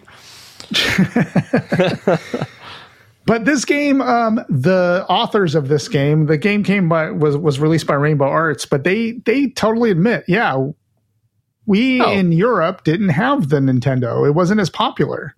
So we wanted a version of Super Mario Bros. that we could play on the systems that were popular here, which at the time was the Commodore 64. I mean, the Commodore 64 was, you know, very, very popular as as well in the UK and in Europe in general and Germany and places like that. So they admit, like, we wanted a version of this, but we knew we needed to make it different so it wouldn't conflict with Super Mario Bros. So they changed all the names and they changed the levels. The levels are very unique. They added Well, all, I'll say level one and two are, are very, very reminiscent of the Mario, first two Mario levels. it is. And then very and now we're at level three and four here, and they're different now. and they are So- and they, they they they get a lot more different. You're right. The first couple levels are very very similar. Very, and they different but they do have power different a lot of different power ups and things like that. And we'll talk about a lot of the differences here in a minute. But um they made it and they made it different and then now one of the things you'll hear about this game is that well nintendo sued them and then they had to take it off the shelf and Oh, that is- Nintendo. that's not true. Um, what happened because you know you can look at court it, court data. There was never any lawsuit filed about this. More than likely, what happened is that Nintendo approached them and said, "Hey, we are going to sue you unless you take this off the shelf." yeah. Well, they do that to this day. That's still a Yep, thing. they do that to this day. So there wasn't any lawsuit, but they they did talk to them. And So I'm, I'm uh, laughing because they just got to Bowser, but it's not Bowser in this game. It's a giant like ant bug It thing. looks like an ant or a spider or something, right? yeah, Um, you beat it but- the same exact way though. So I guess they um so there wasn't a lawsuit, there was probably probably a threat, and so they took it off the shelves, and therefore finding an original copy of this game is next Money. to impossible. And when you do, they go for thousands of dollars for original copies of this game for the Commodore 64. Not that So if you Eric thinks about the investment value. Yeah, I mean, this thing is crazy rare now. I mean, you can download it and play it to your heart's content, but you can't. Finding an original disc version of this is next to impossible. Um, now, the game, you know, it's Giana when she gets her first power up, which is like a beach ball. She turns like her hair goes crazy, and then she has the ability to break bricks, just like Mario does with his first power up. But this game has tons of more power ups. If you get one lightning bolt, you can shoot what are called, I think, elect- electrical balls or something. They're not fireballs. but, and then if you get double lightning bolts, um, your electric electric balls will bounce off of walls and stuff. So, like I, I was showing, I should put a little video on Twitter last night when I was playing this game. I shot a fireball and it's just bouncing around this little enclosed area. It just kept bouncing around forever. um, so, and then there's like a little timer that you can get that that um, I can't remember what that. I think it I think it freezes time because there are time limits on each level on this game. Um, Yep. There are a Just lot got of one there. Yeah, there are a lot of different power ups that make this game. It adds a lot of interesting and unique stuff to this game. Um, there's like a bomb when you grab that, it blows up anyone who's on the screen. Um, there are very a lot of different, you know, varying monsters that that do different things. It in its own right, this game isn't just an IP clone. I mean, it it is interesting and unique in its own way and a lot of fun. I mean, I, I've So been having a blast, blast playing this. Obviously, I got to level 20 out of 33. Um, I, you know, this is probably a game I'm going to go back to and get take a deeper dive into it. Um, I think it's really, really a good game. So um, I th- I think it's very much Commodore 64 Go in the, very much in the vein of like the pack all the pac-man clones that exist for every system Yeah. where they all took pac-man but like yeah but now pac-man can shoot or yeah it's pac-man but now instead of you know uh, you chasing the ghosts all the time you know now the ghosts are able to teleport where, or what you know they all added a feature yeah, exactly. and I feel like this is very much like Super Mario Brothers. Excuse me, this beer is making me burpy. Uh, Super Mario Brothers, but with with m- more guns. It's like Yeah. more Super Mario Brothers. Um, And what? So, two last things. The music in this game is done by Chris Hülsbeck, which is a legendary Commodore 64 composer. Okay. So, I mean, the music is fantastic in this. And another thing is, if you come into this just thinking it's going to be like Mario, the controls are a little different. It's it's very floaty. Like when when she jumps, it's a lot more floaty than Mario. Mario has a definitely uh, tighter jumping yeah, they were mechanism. they were trying to get all the momentum and everything that makes Mario what it is, and I think they succeeded halfway. Yeah. Yeah. But otherwise, if you get used to the floatiness, which I did after a little while, um, again, a fantastic game in its own right. And if you have a Commodore 64, you owe yourself to play this game. This is probably one of the best platformers on the system. So that's it. Great Giana sisters. So I want to I want to touch really quick on Please. this. Uh, Please. My, the best part about this entire game is the fact that that the enemies, when you shoot and kill them, Mm-hmm. they don't like disappear like in Mario. They flip upside down or they get squashed, and their dead corpse lays at your feet until you leave the screen. It Absolutely. just sits there dead and defeated. like oh, that one didn't because it's the boss, I guess, but all the other ones did. Um, yeah, I need to give this one a better chance. When I first got my Commodore 64, I you know I looked up top 10 games, and you get Monsters and Mayhem or Land or whatever it's called, Mayhem and Monster Land, and you get this one uh, as well as a few others. And so when I tried it, it was so trying to be Mario, but not nearly as good that I'm just like, this is garbage. But now that I know the Commodore 64 and I know the the limitations of the system, and I'm watching this, I'm like, this actually looks like a pretty darn good game. Yeah. Caveat, Just- caveat for the Commodore 64. just try to like pretend you never played Super Mario Bros. Like if you do that, like if you pretend you never saw that game or played it, this is uh, definitely a top 10 game on the Commodore 64. I mean, it's it's it's it's amazing. If you spend your time comparing it to Super Mario Bros, you're not gonna you're gonna be like, oh, this kind of sucks because it's floaty. Um, you know, it it it's not Super Mario Bros. I mean, that, that's pretty much the bottom line. And I think you also So- answered another one of my questions. If I remember correctly, when I played it, it was probably a PAL version and it was super glitchy and, and shaky and everything. Um, Yeah. But now Tim got me the PAL Commodore C64C that I have. So I'm going to load this up on that. Yeah, you want to play this this in shot. PAL. Don't use an NTSC fixed version. They they suck. There you go. That's That would be my other issue. So Yeah. cool. Great first pick. Thank you. Um, I'm I'm I'm I'm proud that Giana here is uh, very confident with her bedhead and just doesn't care. Um, Yeah. You have some frazzled hair the entire game. It is, you know, she doesn't put a hat on it like Mario does. She just owns it. she just owns it. Yep. My first game with a female protagonist is a game that I played as a kid as well. And I have, um, so I would go to my friend's house, uh, my next door neighbor's house, Leslie Shabline, speci- specifically. Um, I'm typing her name in instead of the name of the game, which is ridiculous. you can do it. You're stalking. and if I just hop up on Facebook right now, I'm going to read her stats. Um, so the game, so she had, um, I always had the Mac. We were the Mac with the weird Mac family on the block. the weird Mac family. And she had, and this would be at, you know, early 90s, late 80s, early 90s, when it was still like DOS with like CGA graphics or maybe EGA, I think EGA is probably what she had. I don't particularly recall. And we were playing games over there, and I remember almost every single one I played. And I've talked about some of them. I've talked about Duke Nukem, the original, not 3D, Duke Nukem, Yep.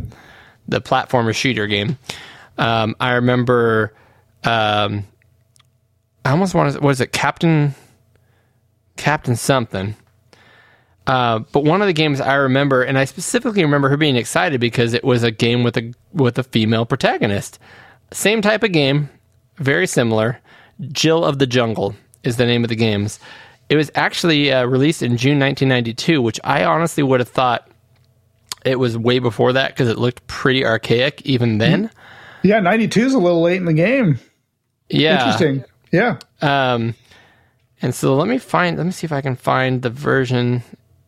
It's hard because now it's on GOG, Good Old Games, and you can choose which um, display method you want. So most people are going to pick VGA instead of CGA or EGA because it looks the best. But I didn't play it that way. I played. I'm pretty sure it was EGA. Um, anyways, here's Jill the Jum- Jungle by Epic Games, who, of course, made like the Gears of War series and all kinds of crazy popular games now and owns the Epic Game Store. But this is one of the games they started with. Interesting. yeah. Yeah. And it's just super old school, you know, in hindsight, uh, you know, very tile based level design. Everything is a perfect square. Um, she jumps like five times her own height and is super floaty and hard to control kind of a thing. You have this weird, uh, not only are you jumping trying to get these apples, which in these old original DOS games, all of the power ups and creatures moved constantly. So even like your your apple, like the apples she picks up, are just spinning in a really like aggressive circle. That's right. Yeah. Um, I mean, honestly, the level design was super. Do I want to use the word like pastiche, where like someone just literally just like took a stamp tool and clicked around and said, "There you go. Those are the blocks that you're going to climb up and stuff." Um, Definitely smacks of like early DOS games. Like the the background is just a gradient, like like stripes of colors. Yeah, like 10 different colors, stripes. Um, you just kind of get to the end of the level where there's a dark rectangle, and that's a door, apparently. Um, there's these little pop up boxes which show a picture of her. It says, Jill now enters the forest. Um, she can climb these vines. Um, she collects apples. She avoids spikes. Uh, the, the dagger she throws is pretty hilarious because when you pick, pick up the dagger, you see the picture of it and it's you know it's, it's, it's the dagger is pointing up and there's the the pommel le- going left and right right almost like an upside down cross right. but w- when you throw that across the screen at somebody it stays in that orientation so it's it's blade straight up in the air, flying towards somebody, like pommel first. um, but the enemies you're fighting are like birds, giant ants. You're uh, it's it's actually a very it's a weird. It's I guess it's a if it was a board game, I'd call it Ameritrash.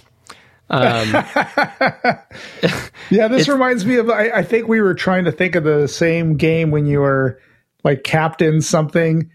There, oh, uh, Keen, Commander Keen. Commander Keen, Commander Commander Keen. Keen. That's it. Yep. This looks exactly like. Well, not exactly, but it looks similar to Commander Keen, like from the same time era. Yep, and it absolutely was. In fact, I did a little research on it for the show, and it was released uh, in reaction to those games, which was done by, um, uh, well, not three. Who were they called before 3D Realms? Apogee. Yeah, Those shareware Apogee games where they give you the first few levels and you had to pay for the rest. that's right. Um, so Epic uh, created Jill the Jungle amongst a few others, including eventually ones I really liked, like Jazz Jackrabbit, which we're, I'm going to make you play one of these days. yeah, we um, talked about that before, and I think I can play that on my MiSTer on the DOS, um, the DOS core. Oh, I'm sure. Yeah. Um, you can probably. I mean, you can download it on Good Old Games. I downloaded Jill the Jungle to play it this time on Good Old Games. Um, you do have to. Well, maybe there's another way. I don't know, but you more or less have to. Uh, you know, use a, a program like Joy to Key where you uh, map your keyboard buttons to a joystick to make it work. Right. Yeah, But, that's um, pretty typical. But anyways, yeah, it's a simple. Uh, I don't know platformers with uh, with Jill the. Jungle here. Now, I have what I have to point out is if you buy it now, and I guess it was this way originally, although I never realized it at the time. It was actually re- released as the Jill of the Jungle trilogy. So you actually got Wow. three games. Um, and they were all like Jill of the Jungle, but like three different, almost uh, three different like level packs, almost. I think. Now, Oh, what's wow. funny about it is not funny, but we're talking about you know empowering women, right? And in the early days, women being the leads in video games, the protagonists. I have to point out that after Epic Games released this, they started making Jill of the Jungle 2.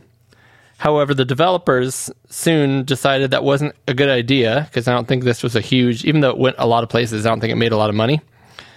Uh, and it became the game Vinyl Goddesses from Mars. Oh no, So they Oh, went they for went a, a different way. They went a different route on that one. Uh, st- still a female protagonist. oh no, that's horrible. That set back the movement a few years. It did, but I'm going to be honest. I kind of want to try it. I kind of want to play Vinyl Goddesses from Mars. Oh my goodness. But it was no longer released by Epic. It was a different company at that point. But I thought that was humorous. Anyways, this game came out in 92, which when I compared it to other games from 92, it actually it looked pretty long in the tooth. Um, yeah. But I just, again, I, I remember it specifically for that nostalgic moment where my, my friend showed me the game and she was very excited because it was a, a female lead. Yeah. So. No, I, it, honestly, it looks like it'd be a lot of fun. it's it's a it's a good game for reasons other than the game itself in my opinion for for me it's an okay Yeah. game it's an okay it's a little hard to control um Okay. so, uh, well, yeah, that's I what i was trying to get to it's it's somewhere in between it's not a euro style platformer because you don't have to collect a million things to open a door right. but it's also yeah. it's also not Japanese in the sense that you know it's tight gameplay with where you get from point A to point B however you want kind of a thing. You have to go get keys and stuff, which I guess is kind of an American kind of thing, right? We you get a blue key to open the blue door, which opens the red room with you get the red key with the red door, and um, yeah, it's six okay games but with with good connotations because of my my uh, my history with it. So there you go. Gotcha. Jill of the Jungle by Epic Games on DOS, specifically in EGA. Very cool. I like it. So this th- this next game, Cody, I want you to pay close attention to I'm paying. Because I actually think you would really dig this game. I think you would really like it. I've been hooked on this game for about three weeks now. I don't know if you've when you've logged into your Switch if you've noticed how many hours I've been sinking into this thing. I have not stalked you lately. No. It is it is a significant amount.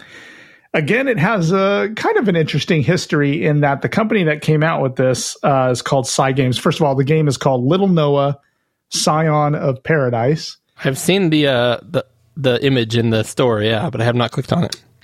Yep. So Little Noah, I, I guess um, this game is by Cygames Grounding Incorporated, or Cygames is the publisher, and they got their cl- claim to fame by coming out with a game. Um, I don't know the details off the top of my head, but they came out with a game I think on iOS that was one of those. Uh, you know, you play the game and then you can spend a little money to add a little bonus and get a little Gotcha. further in the game. It was like one of those Yeah. get get get your money games.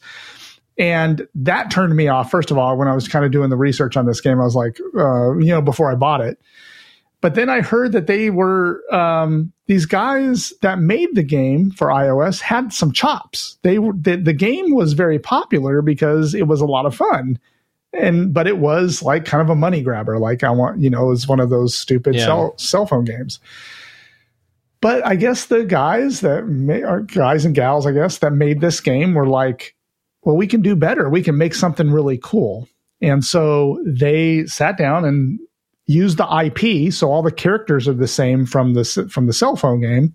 Okay. Um, and they made this game, which is called Little Noah, and it's it's a girl named Noah, and she um, this game is was was labeled like a roguelike game or, or a rogue style game where like there's a game loop to it and you're gonna die after a little while because it's you know Yeah.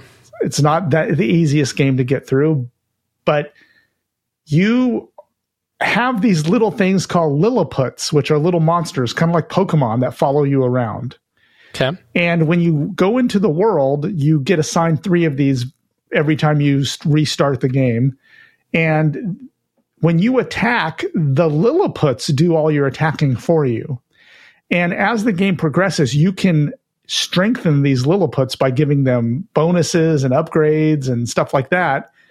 And as you progress through the world, you'll find new Lilliputs. And the strategy in the game is to put the Lilliputs in the right order. So, like the last one to hit, you want to be a big bruiser that does a big hit and pushes, does a knockback on your enemy so they get knocked back a little bit. So, there is Okay. a strategy on how you organize your Lilliputs as well as how you upgrade them. Some of them fu- shoot ice, some of them do fire, some of them do do physical hits, some of them do magic. It's like you have to figure out the right order. And then there's also you have these two slots um, that are assigned to a different button where they have this secondary um, attack that is a much more powerful attack. So if you put them into these other slots, you can do your normal attack, but also kind of use this bonus attack by putting a Lilliput in these other slots. Um, I know that might sound a little weird, uh, but it flows so well. This game, one thing also I think you'll really love about this game is that it um, has bosses that come up frequently. So, like in a level, you go to a level, you go through it, you go to another level, you go through it, and then the third level is a boss. And these levels don't take very long to get through. And then when you go through the next one, and that's the map that kind of showed real quick. Yeah, it's, Um, that's a good so looking there's map, really- actually. There's two bosses per level. And and uh, so you will get to a boss very quickly in this game. Like and and the first one's not that hard to defeat. Second one's pretty tough. Uh, the third one is really tough. So you basically are moving through this map, and then when you die, which you will, you lose all your Lilliputs. And that sounds horrible, right? But everything you collect in the game, all the power ups, all the all the trinkets and armor and all that stuff, you lose it all, but it gets converted into mana. And when you go back to your ship, because that's where you you go back to, when you re re arrive on your ship, you can fill out these tech trees, like these uh, different ways to get permanent power ups by spending your mana. And so you spend your mana in doing uh, different power ups, either for your Lilliputs or for your character or for your ship for that matter. And then you start all over again from the very beginning and you go through the game collecting items and artifacts and and that power you up you power you up in the game and then and your lilliputs and you you get all your lilliputs put them in specific orders blah blah blah and then you fight battles and then you reach a boss you die again you go back you power up and Yep. the the the nice thing about the tech tree is that you do feel like you power up Okay. so it they're noticeable differences. Sometimes you'll get a new power. Sometimes you'll get just a stat bonus where you gain a little more life. Um, and it it this game has me hooked. I've been playing this nonstop. I've been absolutely loving this game. It's been the game I've played the most this last month. Like if you look at the hours I've played, I've probably played a good twenty hours of this game. Um, I loving it. Love it. Absolutely loving it. And uh, that's it. It's called Little Noah, Scion of Paradise, and it's a girl. And she has an eye patch. I don't know why. It wasn't revealed in the story. Um, but very cool game. So there it is. Cool. Little Noah, Scion of Paradise on the Switch. I think it's cheap too. It's like I, I don't remember how much it was. Maybe fourteen ninety nine, something like that. say 15, 20 bucks probably. yeah. Yeah, it's a game. It looks Going- interesting. The gameplay and everything you're saying it has me intrigued. It's a game where, for whatever reason, when I see, um, even though I, it's clearly 2D gameplay, but when I see kind of 3D, like this map looks great, hand Yeah. drawn, but when they the gameplay is kind of 3D um, rendered sprites with like a scrolling 3D background, but it's 2D gameplay, my mind just doesn't correlate the two, and so it, it comes across as like half-assed to me. Just I don't know why, even though it looks great Yeah. but to hear your your opinion of it, um, might have to give it a shot. So And by the way, today they came out with DLC for it. I, I don't know what the DLC does, but seeing as I've been playing this 20 hours and I'm not even probably 25% through the game, I, I'm not getting the DLC until like I get closer to the end. it, it replaces Little Noah with, with Little Giana. exactly. It becomes Little Giana sisters.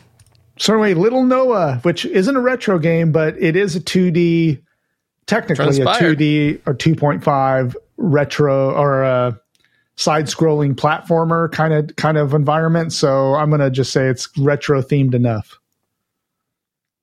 Eric, another game that I need to get you to play one of these days is Mm-hmm. going to be one of the original uh, six. Honestly, original. I'll, I'll say five uh, Mega Man games. Mega Man two through through through two through six are the ones I want you to try. Um, yes. However, did you know that just like there was a Pac Man craze where everyone had to copy Pac Man, everyone was copying Mega Man for a while there. And there's a number Yeah. of games, all of them, every single one to my knowledge, was on the NES where they tried to copy the Mega Man uh, success story and then just Okay. kind of stopped in the 16 bit area. They, they, they stopped doing it. But um, one of those uh, attempts was a game from company Vic Tokai in 1990 and it's called the the Krion Conquest. Okay. I haven't heard. I haven't heard of the game, but I've heard of that company. Yeah, uh, Vic Tokai. They they were kind of a middle of the road. They had some really bad games and some pretty solid games, and kind of went all over the place. Um, I'll tell you where this game falls in that pantheon shortly. Uh, it is the most uh, offensively obvious ripoff of Mega Man. Josh was right about this about this segment. So he was. That's why I was laughing when I saw him say that. I'm thinking of this game, and I'm like, man, he is. He, they really did just shove females into other games that Yeah. were already very successful, and, and try to try to ride coattails with that with that uh, strategy. But it's another game where the Earth is brought to the brink of destruction, and the Crown Empire demands a hero, and so of course they're going to go ahead and have a mad scientist create a bunch of robot monsters. Of My course. goodness, that is Mega Man. That is dead on Mega Man. Um, no bones about it. The music itself, um, if you listen to it, is reminiscent, although not nearly as good. But you can, you know, the same kind of bass lines, poppy bass lines, and the melodies over the top. Very much Mega Man inspired uh, slash ripped off, and um, they have some some cutscenes, which is a little different. That's almost Castlevania like, which Mega Man really didn't have. So that's a little adder. That's a little extra. But oh even wow, this, that that picture looks almost exactly like Mega Man. right?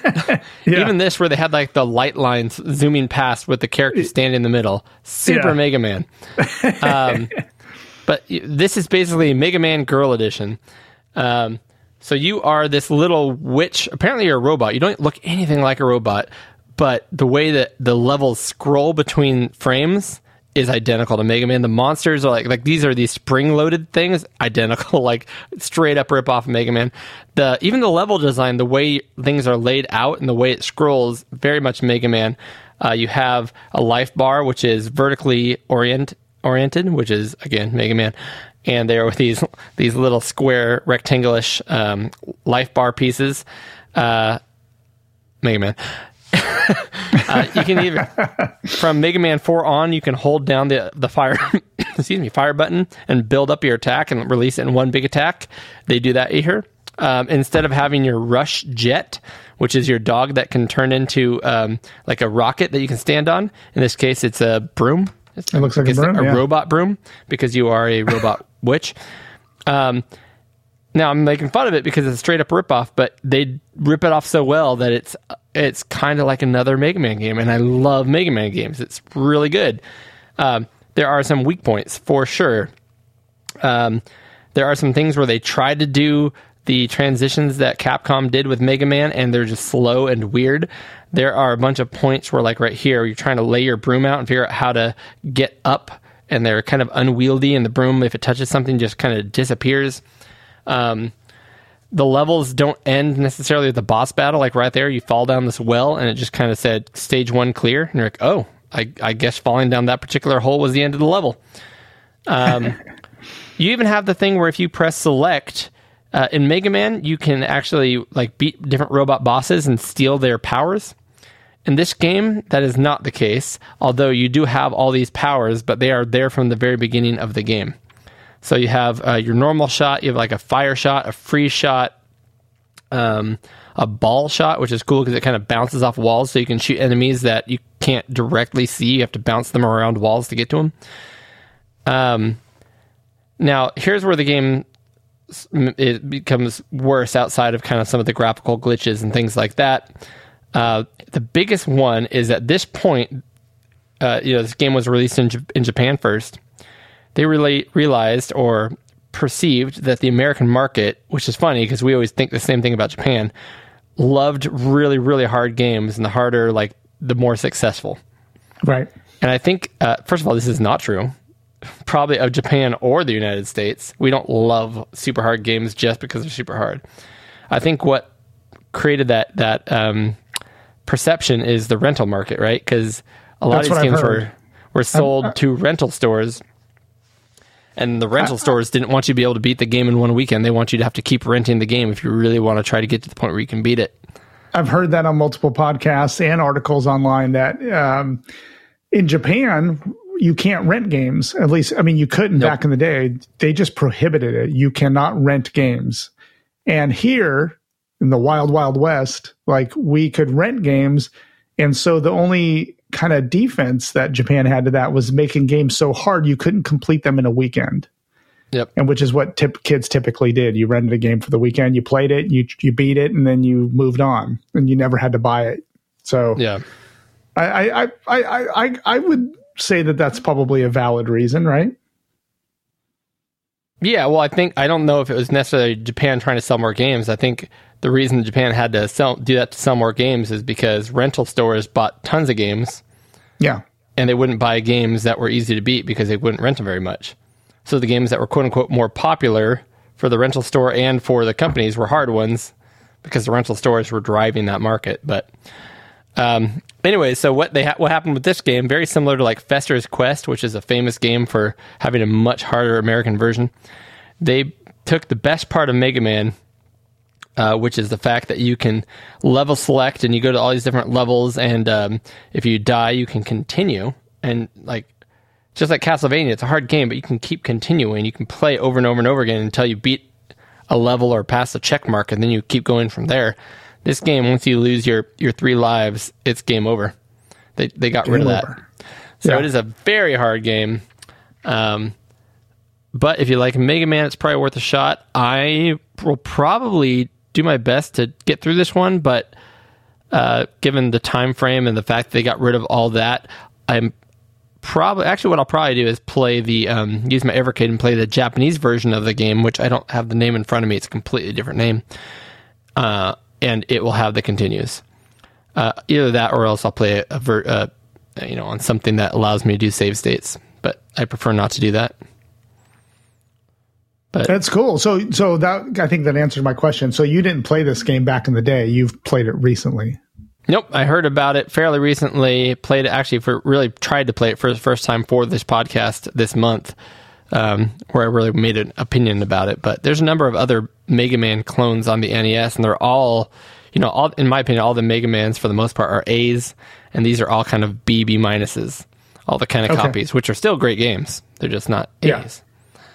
So there we That go. might be a goal of mine before the year's out is to play a Mega Man, try to play one all the way through. the Krion Conquest. We should uh, you should do it when you're over here with Tim. We'll all well Mega Man Three is one I know the best, and uh, we'll we'll get through one together. It'll be fun. Cool. All right. So my final game, and I, I'm curious if you've played or heard of this game before, but the game that I picked for my final one is also a Nintendo game called The Guardian Legend. Aaron, er, Aaron, Aaron. Eric. That's Yeah. that's your name, right? Man, it took me 88 episodes to realize it. Um, it's a game that I. It's been a long time, but I covered on Six Good Games before. Oh, good, good, good, Yes, good. it is a great game. But And that might be where, because you know how we always try to shoehorn games into segments that we want to play. That's kind Yeah. of how, like, that's how we drive them. When I found out that this was going to be female protagonists, um, I just happened to come across for some reason that the protagonist in this game was a female android. I don't know what Yep. that means. but she is a female android that can switch between a human or, or an android and a spaceship, which I think is really cool. Very Japanese. yeah, it is. Um, but this is a 1988 hybrid action adventure shoot 'em up video game developed by Compile uh, for the NES. Um, it is a sequel to the 86 MSX game called Guardic, which I've played on the MSX yeah, um, and it's a good, it's a very nice game. Um, but it was published in Japan by Irem, which Irem has done a lot of great games. What is it like? R Type? They did R Type, right? R Type's their big one. Yeah. Um, and then in North America, it was by Broderbund, which um, Broderbund is one of my favorite publishers. They made one of my favorite games, Raid on Bungling Bay, back um, for the Commodore 64 and Nintendo. There was a version for Nintendo as well. Um, but this is a game that incorporates two different gameplay styles. So it's basically a shoot 'em up where you tran- transform into a spaceship, and it's a shoot 'em up. And frankly, because I've been pl- you know I've been playing this game for the last week or two, it's a very competent shoot 'em up. I mean, the levels are very challenging.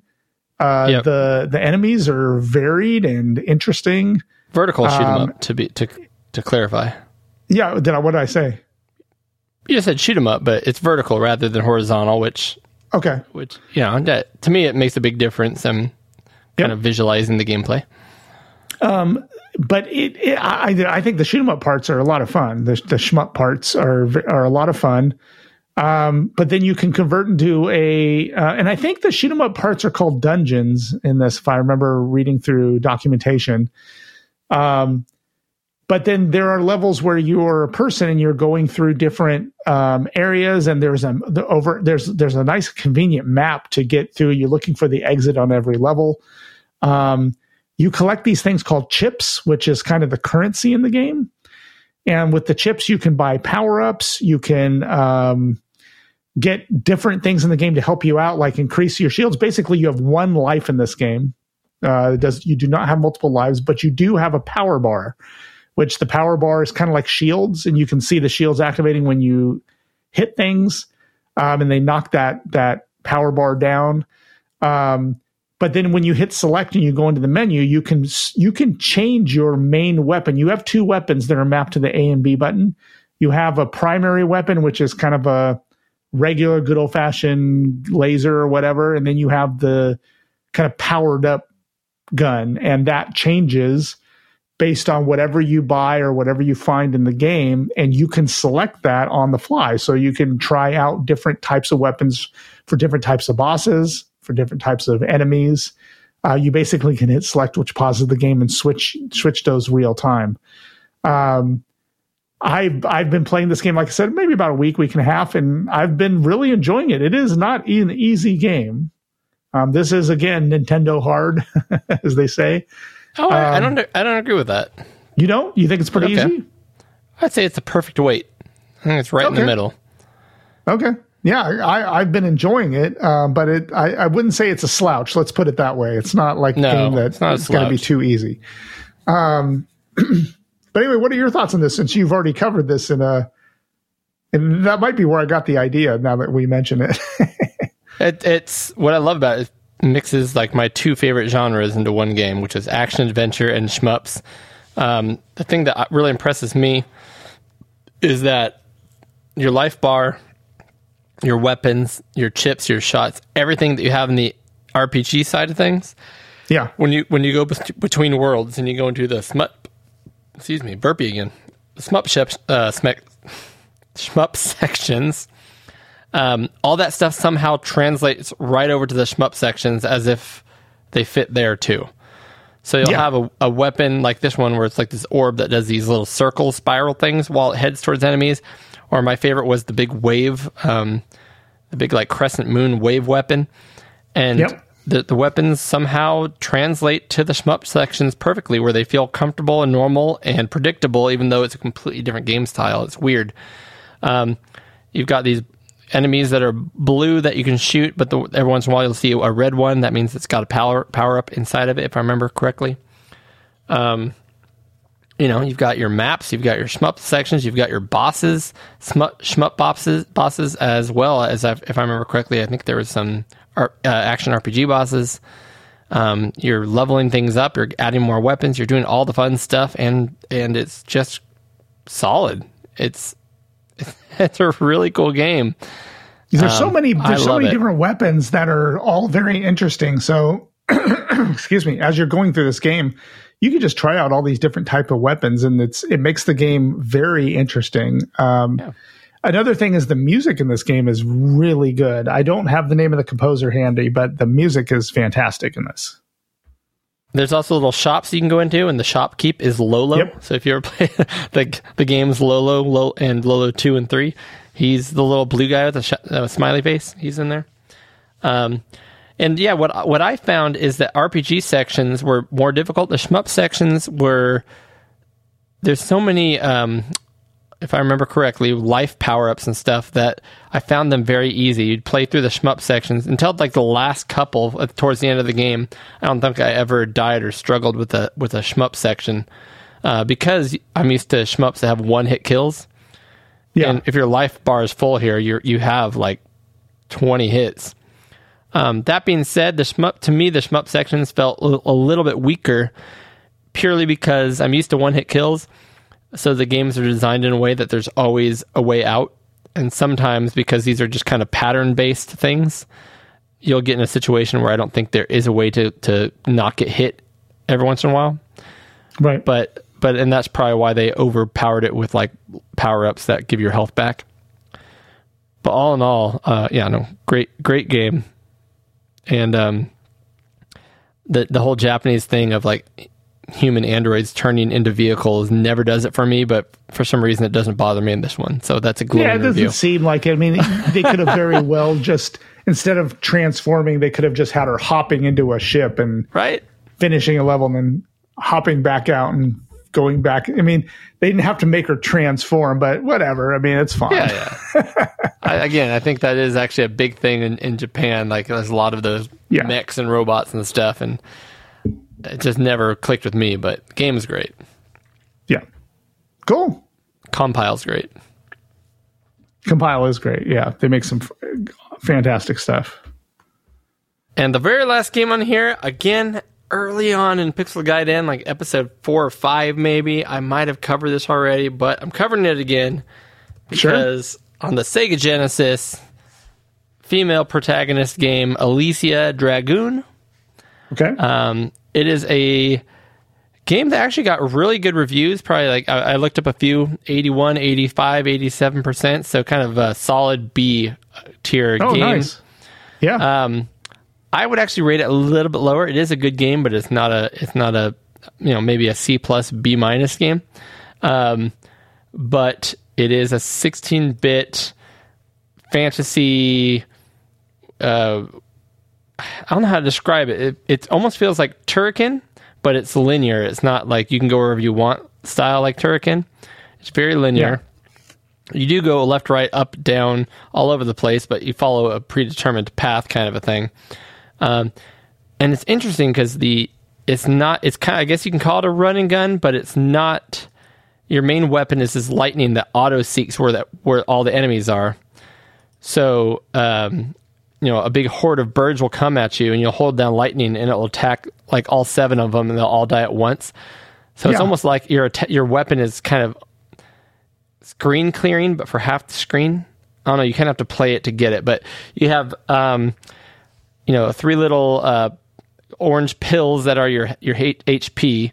If you get hit, you typically lose a half a pill, so we're like six bars of health. Then you have your weapon, which when it's maxed out, you hit the button and the, it's screen clearing, hits everything on the screen, but then it drops down in power a little bit, and so you're attacking individual people at that point until you let go and wait until it fills back up. Um, but you are this uh, girl, of course, in your battle gear, which is like a bra and a loincloth. Of course, of course it is. Uh, and she has this this uh, familiar, if that's the word you use, right? These dragons that will that you can uh, use next to you. Now, if you press the A button on the Genesis controller, uh, it'll pause the game kind of and allow you to pick which dragon you want to be your partner at the time. You have a kind of a water dragon, a fire dragon, and a lightning dragon, if I remember correctly. And um, they do kind of different attacks, and the more you use them, the more they level up. So you kind of want to use all of them in different points in the game, get them all leveled up. Um, you're attacking various creatures. Again, it starts kind of with like bats and slimes and things like that. These orcs guys kind of things are popping out right now. Uh, the, the main level here starts kind of with the almost Egyptian theme, but ultimately it's fantasy. Um, you know, just kind of pulling inspiration from, uh, you know, Earth proper. Um, although all the writing in the game is in Japanese, I, I'm now noticing and uh, it's just super. It it almost looks like it actually is great artwork, but it's got that kind of Amiga feel to it when it comes to like the character and the way they jump, how they're kind of stilted. Yeah, I, I would agree. when I look at this, it's like, oh, this could this could be at home in the Amiga. Yeah, I think this game is is only on the Genesis Mega Drive. Uh, so this is the only place you can you can get it. I've never heard of it's it. It's fun. I've never heard of it, which surprises me. I mean, I've heard of most games by now, but I've never even heard of this one. Yeah, and again, it got great re- reviews. It came out in 1992, uh, so kind of right in the heart of the Genesis, I think, which came out in '89, believe it or not. Um, and what probably petered out like towards 95, 96. Is that when the 32 bit started coming out? I think so, So- something like that. Yeah. Yeah, kind of right in the heart of it. Um, it's a it's a good game. Yep. It's it uh, looks I it mean- looks great. I, I I like that kind of lightning mechanic. I mean, you see some shmups with that, like you know, you, you get that lightning power up that will just kind of chain react on different enemies, so you, Mm-hmm. it'll hit multiple ones on different screens. So, seems like an interesting mechanic. What I did learn about this game, which is counterproductive to how I play, I always play where I take my time and inch forward slowly and kind of like pick things apart and try not to hit hit ever. Um, the way to play this game is you just charge forward and attack everything constantly. So it really is just like a try to get to the end of the level and smash buttons kind of a game.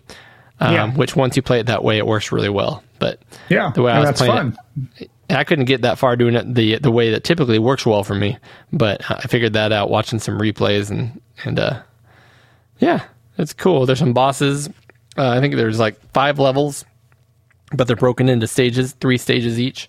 So you got like 15 um, stages to play through. Yeah, You know, very linear, very looks great. Sega. And the, I, now I have to say, now if you like the Sega sound chip, which I'll be honest Yeah. with you, I it bugs me. It is not Yeah. my cup of tea. There's some games that did really good things with it, but so many of those games have those very Sega sounds, like the like the wow, You know, you know what I'm talking about? Like, Yeah. Um, Yep. the kind of like hard metal clanking sounds that the Genesis sound chip does. This game is like the epitome of the Sega sound chip. Like if someone said, "What does the Sega Genesis sound like?" I'm like, "This game." It is this game. it is just super Sega y. So there we go. Cool. Alisia I like Dragoon. it. I, it's a game I want to definitely try to play. This looks really good. Yeah. And that is our six good games, Eric. Yes, it is. And know what else it is? More than that, it is the end of an episode 88. episode 88 of Pixel Gaiden. So coming up in 15 days from the time this releases, uh, last day in August, we are going to have Tim on the show. We are going to be talking Yeah. about uh, a battle between some Pac-Man clones, K.C. Munchkin and Munchman, on the TI-99 and Ma- Magnusy Autovax. Uh, Magnusy, oh my goodness, Magnavox Odyssey 2. and um, and uh, we're gonna talk catching up. Uh, I think Garrick, you got a game show for us. I do have So a game ne- show already. Never a dull moment. Not to mention that Tim is going to be on the show as well. I did forget to mention earlier in the show, and I should mention it now. Tim has put two more videos up on the Pixel Gaiden uh, YouTube channel. So Yes, please hop on over to that and check that out. Uh, you can check that out at youtube.com forward slash pixel gaiden. And um, it's it's it's an interesting topic that is very Tim and very pixel gaiden, isn't it? Yes, it is. Um, I don't know if you want to give it away or let the. Give it away, yeah. Let's yeah, get people over so he was playing through different versions of Burger Time, which is kind of our mascot video game. For Somehow somehow I don't that. remember how that happened, but sure. between that and and Doug pestering me about Galaga, Yeah, the perpetuating continues. Perpetuating the myth that I hate the game. Again, I don't hate it. It's okay. I just don't love it like everyone. You know, kill me, whatever. Someday Um, you need to do a Cody's Corner on just Galaga. Just Galaga. It'll be like, welcome to Cody's Corner on Galaga. It's a game where you shoot the aliens and they're exactly the same every time. And if you Aw. go to the bonus stage and you miss one, you might as well just restart. Galaga. um, thank you guys for listening Yes, and have a good day. we got to land this turd. Goodbyes are so hard, Eric. it is. It is. We got to land, land, land this plane. Let's do it. So, uh, yeah, we will see you on episode 89 coming up. 89 being the year I graduated from high school. So that's, that's pretty cool. Um, but yeah, let's, uh, let's, uh, let's, let's end this thing. I'm waiting for you to say the tagline. I'm gonna let you end it. Usually you do, but Remember, Yep, so you everybody, ready? it's It's dangerous to go alone. Thank you again for listening. You can find episode information and show notes online at pixelgaiden.com. Please follow us on Twitter at pixel underscore gaiden. And you can also follow Eric at the project. That's D-U-H project. You can also follow Cody on Twitter at oddball49. That's O-D-D-B-A-1149. You can reach Tim Drew as well on Twitter at Sanxion. That's S-A-N-X-I-O-N. If you are interested in supporting the show financially, please join us at our Patreon account. That's patreon.com forward slash pixel gaiden. Please leave a review to help get our podcast listed higher up on the show rankings. We would also love to hear from you with any comments or input. So hit us up on our email at podcast at pixelgaiden.com.